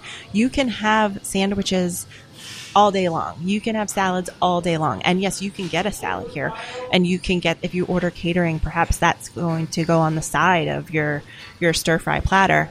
Um, but but it's something different. It's but what are the benefits of what you're doing? Why should I care about the different? Like what, what what's in it for me, Amy? we are well eric um, the um, we have putting you on our the spot. ver- no this great. is no this is exactly what i i should be selling all day long but if you look at and i'm struggling because i'm looking at a menu right now and your guests are not your your listeners are not but there's nothing on our menu over uh, 750 calories that's not necessarily done on purpose but it is important That's what it to know right Yeah. um, we just we have you leave Honeygrow feeling very full because of the protein and the fiber in the food that you're eating. Yeah. You be, you're fueling your body with really healthy and nutritious ingredients, Yeah. and so you can go to Honeygrow and feel good about what you're eating. I mean, you think about the average the average person is supposed to consume a 2000 calorie diet, right? You can feel good about going to Honeygrow for lunch or dinner still and being underneath. be right. Yeah. If you had to chop that up into three area, uh, three meals, you can still feel very confident about what you ate and feel good about You don't that. have to count calories. You can just eat because you right. know it's exactly. on this menu. Yeah, And I mean, I don't know about you, but sometimes Use that. I'll Tell that to people. Use that as a benefit. Yeah, that's that's exactly right. But I go into restaurants all the time. I'm like, shoot, I wish they didn't put the calorie count on there because I really wanted to eat that, and now I'm not going to. Right, right. Um, Uh, but we don't have to worry about that. So- Everyone feels good about it. What I'm trying to do is give the listener some inspiration of when they're thinking of their product, like what's in it for the consumer. Like what are the benefits. And like that was very th- those examples were very helpful. So thank you for getting into that. Um, so i mean i wanted to make sure we got anything else because i have a feeling the rest of our conversations and we t- talking about social media and what you're doing with social media what that strategy looks like. Um, we have i mean I, I just want to make sure that there wasn't anything else that you are uniquely suited to discuss in the world of marketing that i don't want to not leave it on the table. Um, well, you know that I don't know if there's anything uniquely suited to me, but Strengths there's anything like that. um, but there are other areas of marketing that are really important, um, especially in the restaurant space. Um, PR is very important, especially with um, you know with all of these reviews that are out there, um, with so much interaction with the guests about you know, I mean it's human nature. People don't tell you when they've had a wonderful experience. I mean that's what you're supposed to have, right? Yeah. So people want to be heard when they're annoyed. Yeah. So, um, you know, reputation management is really an important piece of of marketing these days and monitoring those online reviews and you know how do you, responding to them in a way that best suits your restaurant um, that whatever is in line with what your you know how how the restaurant chooses to respond um, I'm sure when you have 26 locations or now 32 locations, you must be getting messages every day. Mm-hmm. yeah we- have a full-time guest response um, individual I'm adding that to your list of team members. Guest Uh, response. that's actually not in marketing. Oh, really? Um, it's not, but what is that? What, that be? uh, it's under operations. okay. Yeah. Um, obviously, there's quite a bit of crossover, and we do get a lot of feedback. And that's their job. Our, Wow. Yeah. That poor person. she's amazing. This is a human pincushion. So you know, going. I mean, we're we're lucky. We do Yeah. get a fair amount of people telling us how positive their experience was, Yeah. and um, so so I should retract my prior statement. But I think it's human nature to Yeah. to tell people when you're unhappy versus when you are happy. So are you using any tools to get ahead of those negative responses? I mean, the best thing that you can do is that training and execute, giving a, a- an awesome experience, executing a superior product. And so Yeah. that's what it goes back to, you know, being uh, quick and providing fast and accurate service every And single time. Any guest feedback solution software that you're using? There's really, I mean, we don't use any. There are, we do, we use a tool um, I- called Yext, which is um, very popular, and that is more of an ag. We use it as an aggregator, so all of the, you know, you can respond to a review, or you can write a review on many different platforms, and so it streamlines streamlines so those. dashboard to have all It those is exactly. It's a dashboard, but we respond to every single review as an individual. Next. Yext. Yext. Y e x t y. Y-E-X-T. So have you heard of like um? So I'm thinking the, the company that's specifically coming to mind is Ovation. Have you heard of Ovation?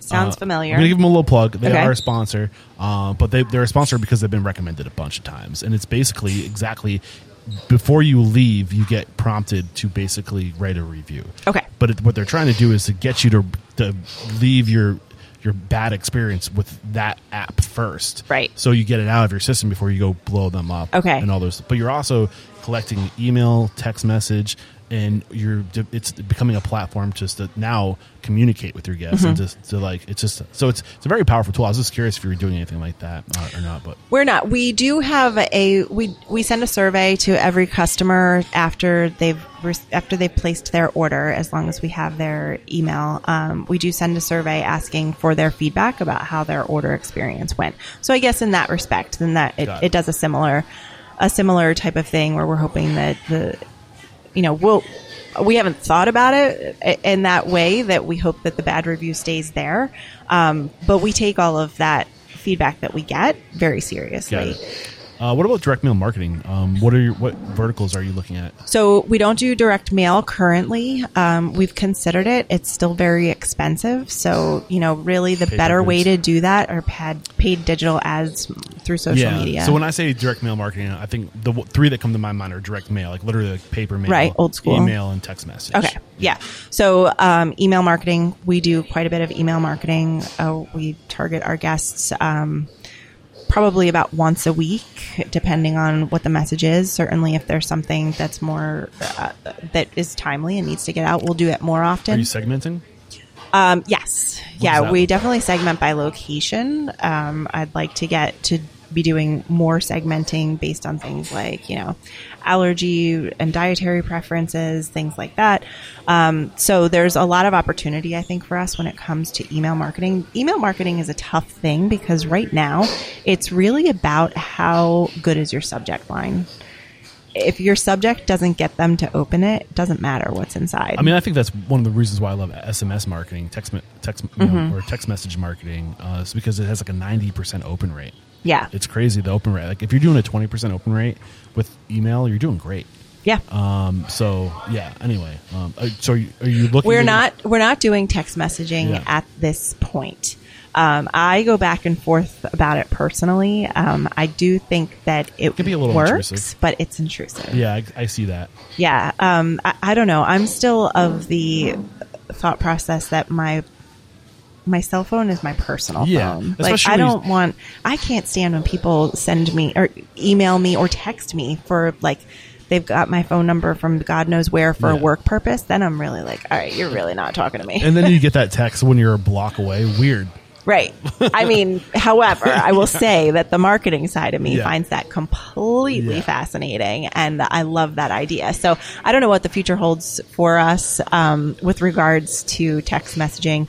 There's certain parts of that that I would like to explore and do more with. Yeah. We do have we have an app, and um, if you sign up for our push notifications, we will send them. So is that how you're building your email list? Is that the primary way? It's interesting. Um, it is our primary way. Uh, so everyone who downloads our app is part of our loyalty program, and our loyalty program is another thing that I wanted to mention is a really important part Yeah, of the mix right it. now.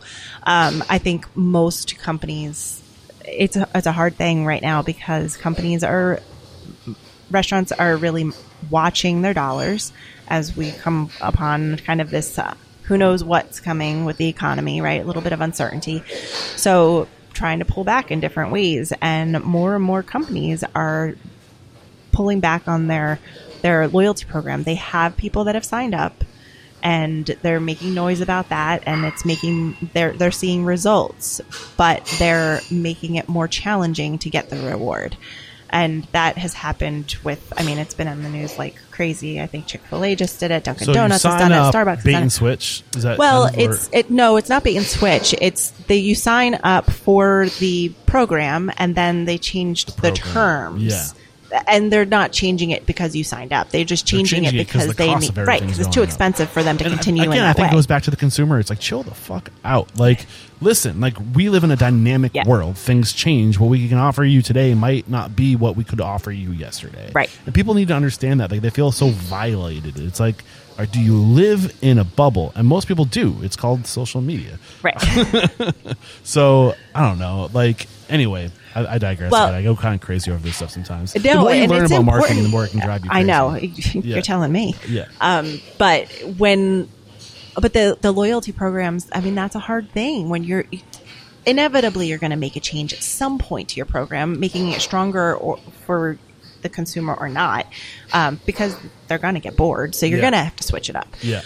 but it's a matter of you know it's a lot of it is perception and then you know i know as a consumer if i sign up for a loyalty program and i'm excited to get this free item and then the terms change well for the worse for me It's a bad then, experience. right it's a bad experience Yeah. and then your loyalty to that company kind of goes down so um, we have not changed slope. it is Yeah. it's hard Yeah. so we have not changed our loyalty program. And Our, our, in fact, we strengthened our loyalty program last year. We switched to a new, we switched to an, a, a new um, program entirely, and we that? just. Um, yeah, so right now our program is you get a dollar for every point that you spend.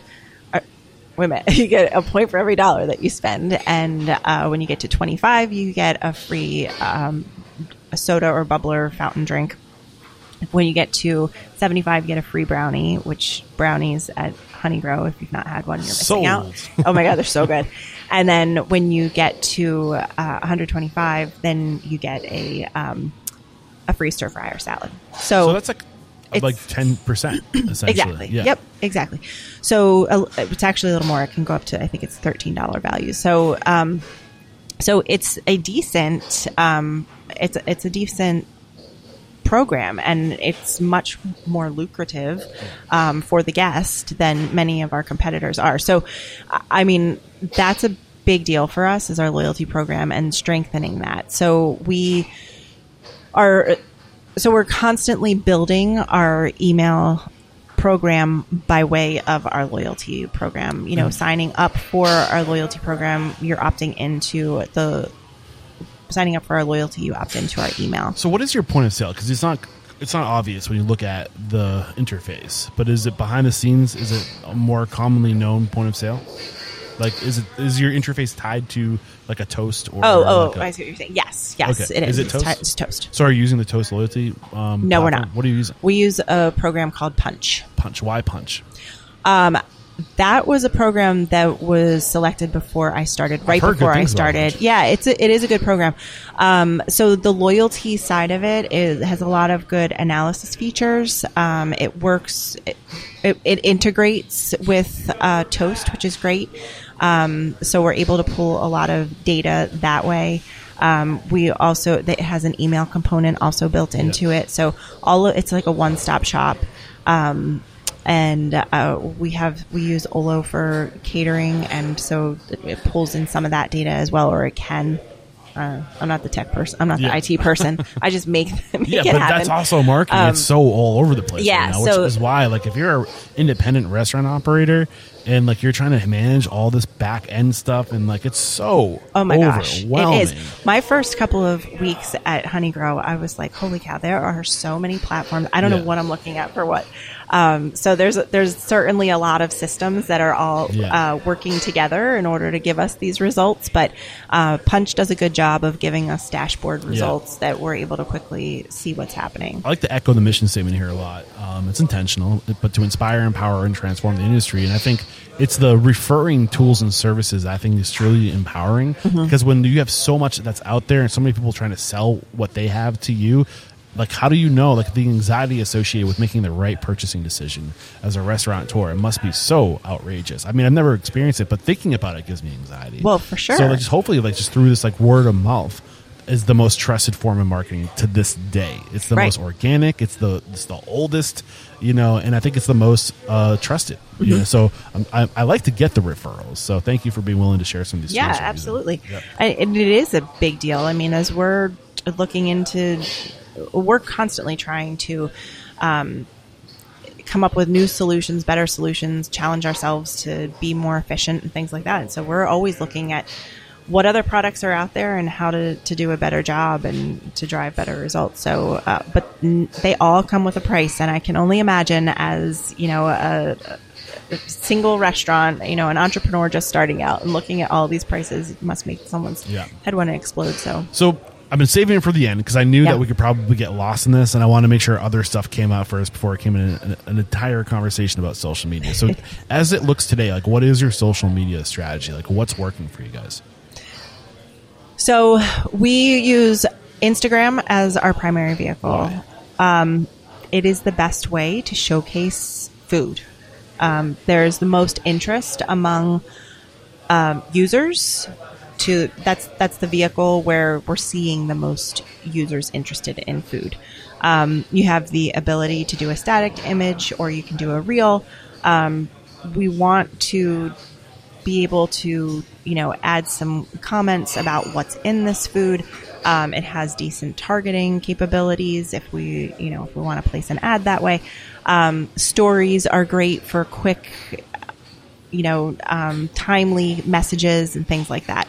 So Instagram and Instagram just is I I would argue, although I don't know that this is 100% true, the the most widely used social media pr- platform right now.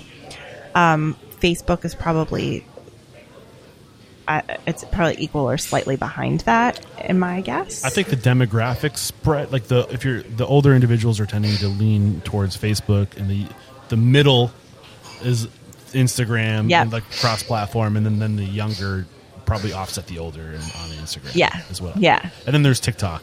yes. Insert Oh, don't get me here. started. Don't get me started with TikTok. I'm trying Um, to. but I'm it's- trying to. we're- in a learning mode right now, not opinion sharing mode. Keep going. I, I mean, I think TikTok is a place to have a lot of fun. Yeah. Uh, we, Shannon, our, our digital marketing coordinator, she's very creative and she comes up with these really funny things. And I love seeing what she's going to put up there. I, I mean, it makes me laugh. And then, and so, but we're st- truthfully, we're still trying to figure out how TikTok, how to make TikTok work for us and how to, you know, While maintaining your sense of pride. Right. I mean, we are, but we're, I mean, again, there's that creative word, Yeah. and that's part of who we are. And part of what we want to communicate is through, you know, our food. And we are, it's creative, it's fun. I mean, it is stir fry salads and honey bar people. This is not rocket science. Like, let's relax and have some fun. And so that's where we get to do it. And, um, and so we have a lot of fun on TikTok doing goofy different things. Um, then on Instagram, we also, you know, it, we have a, a really, I mean, we do have a good time. There's definitely humor that's part of the brand, and so we try to get that to come Yeah. out in in all aspects of social media. And we- just recently had somebody on the show, Tom Sterner, who's um, an expert in the subject of just mindfulness and uh, just being self-aware and directing your your inner voice, the, quieting the inner voice so your consciousness can override and not be stressed out and anxiety filled all the time. I think this when it comes to social media, I think it's it's good just to remind yourself like I I can choose to have fun with this. And I try I try to do this sometimes like when I have to do things I'm just like just go with it. Have fun. Like you don't Right. have to be stressed out that it's time to do the social media thing. Right. You know? Exactly. And, you know, the other thing is a, a lot of social media is throwing stuff at the wall and see what sticks. And that's how you learn what's working and what's not. So, you know, there is absolutely the creative side and the having fun and, um, and, you know, showing these beautiful noodle pulls and, um, showing the integrity of the product and the craveability and all of that and the, you know, that you just want to rush in and, and get a stir Yeah. fry. But at there's also the back end data of it, which you know it, that's that's where I have to focus my attention now. Where you know Shannon and she also is working closely with all of the data, but she's having fun creating all of these different um, TikToks and, And you're trying to find memes out and stuff. Right. Yeah. Yes, and and she is too. I want to give her that Yeah. credit because she's very she's very diligent about that. But it's reporting, constantly looking at the reporting of how many likes, how many shares, how many comments, what's that engagement So what number look like. Um, you know, uh, we know that our noodle pulls are doing really, really well. Noodle and pool in the park, noodle pull in front of a dog, noodle pull in, at, Yeah. at the gym. right. I mean, people people really love to see the noodle pulls. Can you teach me how to do the, the noodle pull? I can, Maybe we can get some social media all noodle right, we'll do some noodle pulls. keep going. They are um, so so. Yeah, the noodle pulls work really well for us. We Justin and uh, some of our GMs will do a wok off to see who creates the better stir fry. That always does really well. Oh, I was, I was like walking. Like, I was like, oh, the walk. walk, yeah, got like it. uh, W cooking, W O K. um, so that's a lot of fun too, and um, you know, I think that's also people like that because they they like to see what we're making and things like that yeah. competition. But it also shows how truly into it Justin is. Like I tell you, I will go. He and I a couple weeks ago went out to a restaurant, and the restaurant was slammed. And we were just going to visit different restaurants, and all of a sudden he was like, "I got to jump back there," and he. He is back there cooking, and I'm working in front of the house, making sure that everybody's okay. And as the line is growing, and that's just you know that's who we are. That's what we do. Um, you know, you do whatever it takes all the time. So I think it's cool for people to understand um, who it is behind this brand. That you know, Justin is that down to earth and that involved in the day to day, where Yeah. he's he knows every single manager. What about collaborations?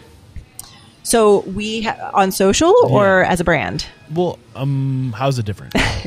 So on social, we um, so as a brand, you like outsourcing for like a certain like for a dish. for a dish, like a like working with a farm. Is that what you mean? Oh, by, working with a farm, we do a lot of collaborations with local Philadelphia area chefs. Um, Justin is super tied in with the chef network here in Philadelphia, and so he will, you know, he if there, he has a couple of friends that are, you know maybe have a, a specific type of a restaurant and we'll see if we can work together and and use their products if it seems like it's a fit for menu items or like even collaborating with like a chef Mm-hmm. and like having their like like hitching your bandwagon to their creativity and like using their recognition and their brand to you know slingshot and Sure, hurl enhance. your brand forward like Yeah.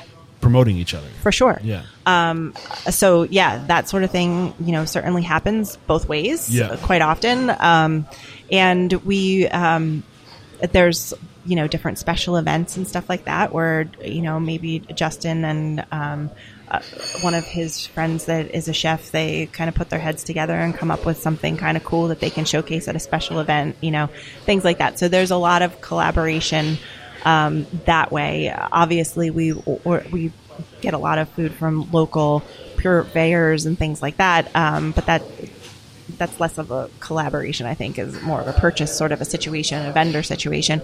Um, but then on social media, um, you know, we work a lot with influencers. I think that that is really the key to growing that was the brand. next question so like what is your that was gonna be the last question around social media i asked before we started to wrap things up so perfect timing um so what is your your influencer uh, strategy with social media So, you know, at the moment, we really work closely with micro influencers. Um, that's where we're finding a, considered a micro influencer micro influencer is uh, an influencer that has a, a decent following, but not huge following. So they're pretty hyper local, which is important for us. is that subjective what's a decent following um, I would say like maybe under five thousand okay follow. I mean, and that's yes, it's subjective, but that's Yeah. where I kind of put it. Put it.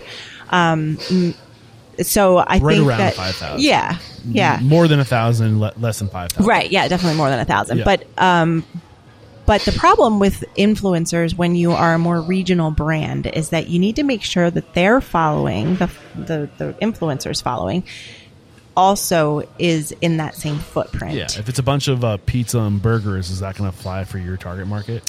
Well, it's not even that. It's that we want to make sure that the people who are following, like, you're from New Hampshire. We do not have a location in New Hampshire. If you are an influencer and you most of your social media followers are based in New Hampshire, you're not going to make sense for us. Yeah. Right. So that's that's what I mean by um, making sure that uh, the influencer and their followers are local to our The market. quality of the audience, not the quantity. Exactly. Yeah. So that's where, you know, we, we work a lot with micro influencers. We work with, you know, a lot, sometimes they're, they're college students. College students do an amazing job with social media. Yeah. They're super creative and they have a lot of fun. They have the time to do it and that's their world. That's, Yeah. that's their, that's all they know, you know, with technology. So, um, you know, ha- getting them to get This is get where the intern comes in. yeah. um, so so working with with social media or with college kids um, for influencers, and a lot of them have good followings, but they're located on a college campus where hopefully there is a Honeygrow also, and that would make a lot of sense for us. How do you find college influencers on a college campus near one of the Honeygrows you're opening? yeah, it's it is very tedious, um, and you can use um, different programs where you can, if you're willing to to pay a, a, larger price, and you know, right now we don't do a lot of paid. Was- we do a lot of trade. Yeah. Um, What does that where, look like? Where we'll give you know a few gift cards or um, a certain amount of money in, in Honeygrow dollars, We'll promote for redeemables food. to yeah, exactly, and and a lot do sure, um, but you know, and and influencers that are getting themselves off the ground and things like that, and so. Um, you know, we, but that, that seems to be working very well for us. There will certainly come a time where we're going to want to make that bigger and we'll have to move into, uh, you know, a, more of a paid play. Um, and if, you know, Yeah. when that time comes, This is comes. honestly sorry, I cut you short. Go ahead, finish your thought. No, that was it. Just we're we're not there yet, and and we do like to make it as authentic as possible. So, um, we you know we do some cross referencing between who are. It's a very tedious process in going through to figure out who those influencers are, and then we find out if those influencers are fans of Honeygrow. And more often than not, we will only work with a an influencer who is a fan of Honeygrow Yeah. because we do want it to be authentic. So you have you tried paid influencing? We have with one who we do know is a very big fan of Honeygrow. Um, so that person was coming in anyway. Yeah. We just paid for more exposure. Got it. Because I mean, it gets kind of weird with the paid because it's like we got to this point. Like, is social media really social, or is it? Mar- is it? It's not social media. No, I mean, look at your Instagram feed and tell me the last time that you saw something posted by one of your friends. Well, here's the thing. Like I, I will admit that when I, I when I have the app on my phone, when I'm on the road, I I download the app because I feel like people try to reach out to me. They see. I mean, Sam's going crazy posting stuff, and I kind of feel like I need to be plugged in. But when I'm home, I delete that shit. I don't want it on my phone. I don't want because I have horrible ADHD. I don't need something that's designed to distract me. I am so vulnerable to that, mm-hmm. and I recognize it. And I try to get it off my phone because I just know all the reasons why it's not a good thing. But the other thing is like, yeah, because because my social media is literally only exists because of my business. That like everything I see is a pitch, and I know enough about marketing and social media to see right through all of it. Right. You know, so I don't see a social experience. I see I see what you're doing Yeah. And for me, it just drives me crazy sometimes. Right. Like I just start ranting. I totally agree with you, which Yeah. is probably crazy to hear from a marketer. I only look at social media for work. So, I mean, we usually wrap up the the conversation based off of like where is the industry today? What's the world we live in? The ecosystem. Again, mar- echoing the mission statement: inspire, empower, transform the industry. Uh, I, I do believe if we transform the industry, we will we will influence the rest of the world. So, along that vein, along that note, what would you like to see as far as transformation? I love what you said at the beginning about, you know, everyone, all of these restaurants getting together and being able to figure out a way to, you know, buy local, keep it cost conscious, and kind of do right for everyone. Um, because I think that that would be a better experience for, for restaurateurs, but also for the customer. And, you know, I think at the end of the day, and the community too. yeah, for sure. Um, at the end of the day, we're all customers. And I think that that's one of the things to keep top of mind. And I remind myself of that all the time. Um, that we, we're selling food, a meal, we're marketing to different groups.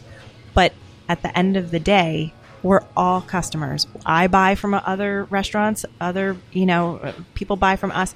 And um, just trying to figure out how to make it the best experience for everyone. And, you know, um, even with so many health concerns that this world has, and how do we make it healthier? Do we need to be adding all this extra stuff all the time? And, um, you know, food should taste great in its most natural state. And let's figure out a way to do that and help the youth Right. be healthy, help the elderly live longer. You know, I mean, there's so there's so much that we have the ability to do in this industry for one another that I, I love. You know, and I really hadn't thought a ton about that until you said it. But I love that yeah, whole you, philosophy. you think about food. Most of the things we put in our body body are organic, right? They were once living.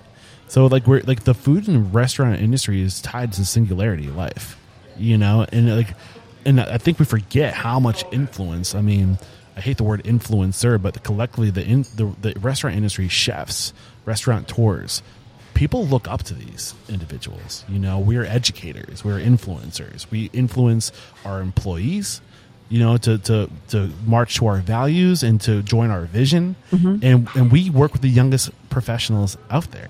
So we can literally, the, the, to, the, to your point, like we can, we can help young people, but whether it's like giving them values or like, I know from your perspective, we're talking about eating habits, right?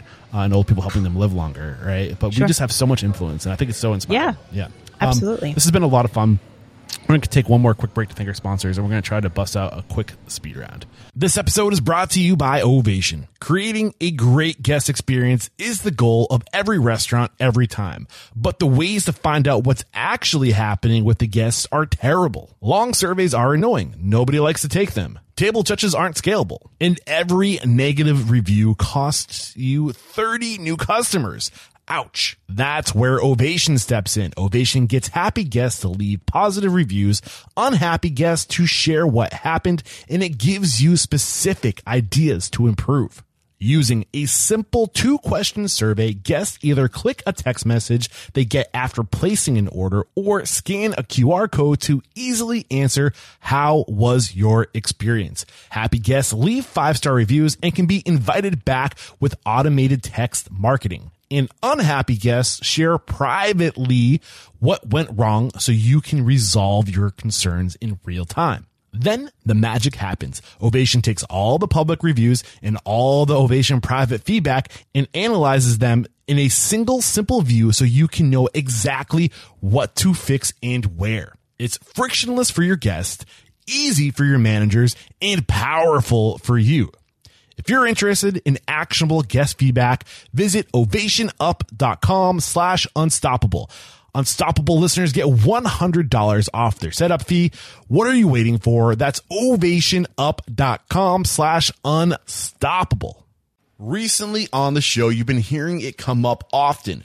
Restaurant Systems Pro. If you've become interested, I highly recommend you sign up for the Restaurant System Pro 60 day pilot program. This is something that's never been done before. This 60 day event is at no cost to you, but it's not for everyone. Fred Langley, CEO of Restaurant Systems Pro, will be leading a group of restaurateurs through the Restaurant Systems Pro software and setting up the system for your restaurant. Fred will be leading the training, supporting you and holding you accountable. Typically, this costs $10,000 a month to have Fred in your restaurant, but during this no cost to you 60 day training, he will be teaching you every process he does during the group coaching sessions and nothing will be held back. During the 60 days, Fred will walk you through the restaurant systems pro process and help you crush the following goals recipe costing cards, guidance in your books for accounting, cash control, sales forecasting. With accuracy, checklist, budgeting for the entire year, scheduling for profit, more butts in seats, and that's not it. Often, the team at Restaurant Systems Pro helps restaurateurs out pro bono because their hearts go out to these folks. I mean, it's hard out there, but because of that, a lot of the time these restaurateurs don't follow through because they have no skin in the game. For that reason, there is an application process. Only those serious about making change in their operation will be accepted into this program. Are you interested? Then go to restaurantunstoppable.com slash RSP. That's RSP for Restaurant Systems Pro. Restaurantunstoppable.com slash RSP. We're back. The first question I have for you is what is your it factor, a habit, a trait, a characteristic you believe most contributes to your success? A strength. Drive. What is your biggest weakness? Distractions. Right? How are you overcoming that? Drive. not using social media when you're not at work. Uh, what is one question you ask or thing you look for uh, during the interview process when you're growing your team? Personality. What is your biggest challenge today? Managing an enormous amount of projects of equal weight. And how are you overcoming that? Uh, trying to prioritize with the goals of the company. What is one code of conduct, a core value you teach with your team?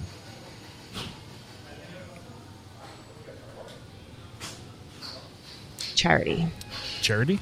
I love it. Uh, this is more of a restaurant tour geared question, I think, but uh, what is one uncommon standard of service you teach your team? A way to go above and beyond uh, how to, you know, exceed the guest expectation, but maybe you, you might, being a part of the team, you might know the answer to that. Um, treating every single guest like an individual through things like responding to every single uh, social media um, comment and every DM. Customization. And, yeah. I love that. Uh, what is one book that's a must read to make a better person or restaurant owner? And this, I feel like marketing. You should have a lot. I, I mean, the number one book that I have read and I still reference today, even though it's ages old, is Why We Buy. Ooh, it's kind of similar to Start with Why, but I haven't heard that one. What's who's the author? Uh, I knew you were going to ask me that. I cannot remember. Paco something or other. I'll look it up while you're answering the questions. Um, next question is what is well, well, I'm all over the place now. My notes. Uh, what is one thing you feel restaurateurs don't do well enough or often enough? I think it, depending on the size of the company, um, I I'm not sure that they don't do well enough or often enough. But my recommendation would be to be in the restaurants doing the cooking, living it, and you know, experience what your employees are experiencing. I agree with that. Um, which just makes scaling hard. Yeah, it does, but it, Yeah. it can make you find opportunities to be more efficient and True. how to hold on to your talent for longer. What is one piece of technology you've recently adopted in terms of marketing that's had a huge impact on communication, profitability, I guess marketing in general, exposure, impressions, whatever you want to call it? What comes to mind? I would say our um, loyalty uh, program through Punchh with uh, just the amount of information that you can get out of it has made us much more efficient. What information do you like the most?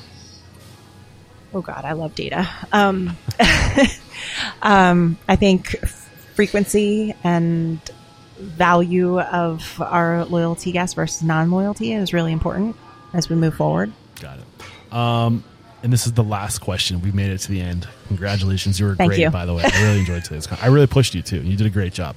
Uh, if you get the news that you're leaving this world tomorrow, all the memories of you, your work, and your restaurants, and your contribution to those restaurants is lost with your departure. With the exception of three pieces of wisdom you can leave behind for the good of humanity and for your legacy, what would those three pieces of wisdom be?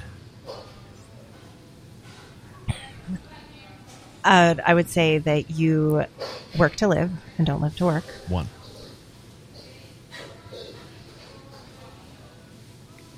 Never go to bed in an argument. Never fall asleep in an argument. And make sure that you always let people know how appreciated they are. That was awesome. Thank you so much. I've really enjoyed today's conversation. The name of that author is Paco Underhill. Yes, that's it. Yes. Uh, so we'll Thank link to that. that. No, of course. Uh, this is episode 990. Head over to restaurantunstoppable.com slash 990. We'll have a summary of today's discussion over there, as well as any links to tools or services recommended during today's uh, chat and how to connect with you. I almost forgot to um, ask you uh, what is the best way to connect. And I almost asked, forgot to ask you to call somebody out, too. I'm all over the place right now.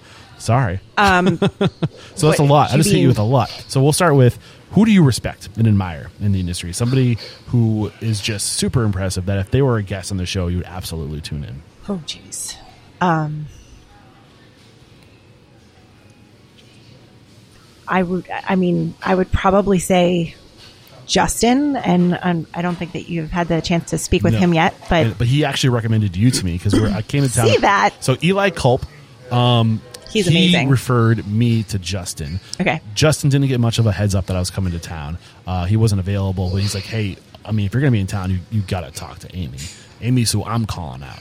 So I was like, "All right, Amy sounds great." And we, I, we do we do need more C level specialists on the show to, to really drill down and get that those detailed uh, pieces of advice, which you did great for us today. So thank you so much. Oh, absolutely. Well, thank you for having me. But yeah, I do think that Justin would be a, a great person. Um, he is he's very unique in his approach, and I can tell you as part of his uh, you know direct reports that he's it, he doesn't ever make you feel like you're a direct report. You know, he and and I think that that's a really important uh, management style and part of the reason why it's why the business is being has been so successful and has such a strong growth trajectory.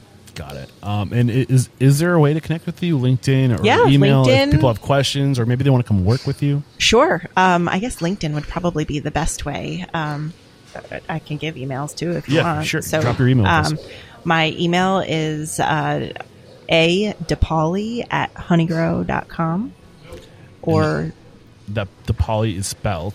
I, I know I wrote D. D as E- sorry, go, go ahead. ahead. Uh, D as in dog, E, P as in Paul, A O L I. Got it. Uh, and uh, this is where I say thank you so much. Thank you for having me. This is great. There is no questioning, Amy. You are unstoppable. Cheers. There's another episode wrapped up here at Restaurant Unstoppable. Special thanks to our guest today, Amy DePaoli, for going deep into the world of marketing. And uh, super excited to get the folks over at Honeygrow on the show. Uh, Justin Rosenberg uh, was referred to us by again, Eli Kulp. Special thanks to Eli for being so generous with his network. And we weren't able to connect with Justin, uh, but the folks over at Honeygrow are doing such amazing things. There, there's so many amazing people on their team. So many executives to, to, to share their knowledge. When Amy said she was, you know, I like I would love to be a guest on the show. I mean, it was a no brainer, and you saw why. She left some amazing knowledge on the table today for us all to pick up and, to take and to apply in our own businesses. And this is kind of one of the things, again, when I say that we're, we're looking to slow down, we're looking to go deeper, we're looking to, to really take our time on the road and, and to look for the clues and, and to get a wider swath of expert and individual on the show and these executives that have specialties and that can just go so much deeper than a generalist, right? So super grateful that to get Amy on the show. Thank you so much, Amy. You're just a wealth of knowledge and so so just fun to be around. I had a really great time talking to you. And if you're enjoying this podcast and you want more content just like it, we need your support. And I'm being honest, it's it's gonna get hard. Um, it's it's not easy to let the the content steer the ship. And what I mean by that, I'm listening to these these experts. They're, they're giving us advice. They're giving us clues. They're referring organically tools and services and individuals that that they went to for help and to systematize their business and, to you know scale. And they're they're literally calling out future guests to be on the show and to follow those clues to to the it, it, takes energy and it takes time to, to get to these people, especially when we're committed to 100% on site interviews. So please support the show. There's a ton of ways you can support the show.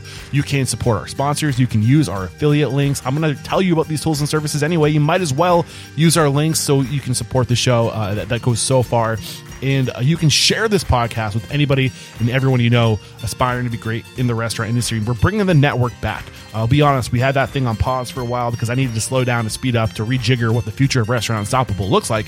But we're going to have a specialist in there, somebody whose job it is to focus on managing that community. So if you feel like it's lonely at the top and you need some support and you just want to get some thoughts out and you want other restaurateurs to talk to, then maybe consider joining the network.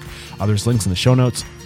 And then lastly, I cannot say goodbye without saying thank you to the people who make the show possible. Thank you to Jared Parisi over at Sumadre Podcast for his editing and copywriting. And thank you to Sam Hall for helping us launch this video content and the editing that you're doing behind that and the social media. It takes an army. I'm so grateful for my team. And that's it for today. Until next time, peace out.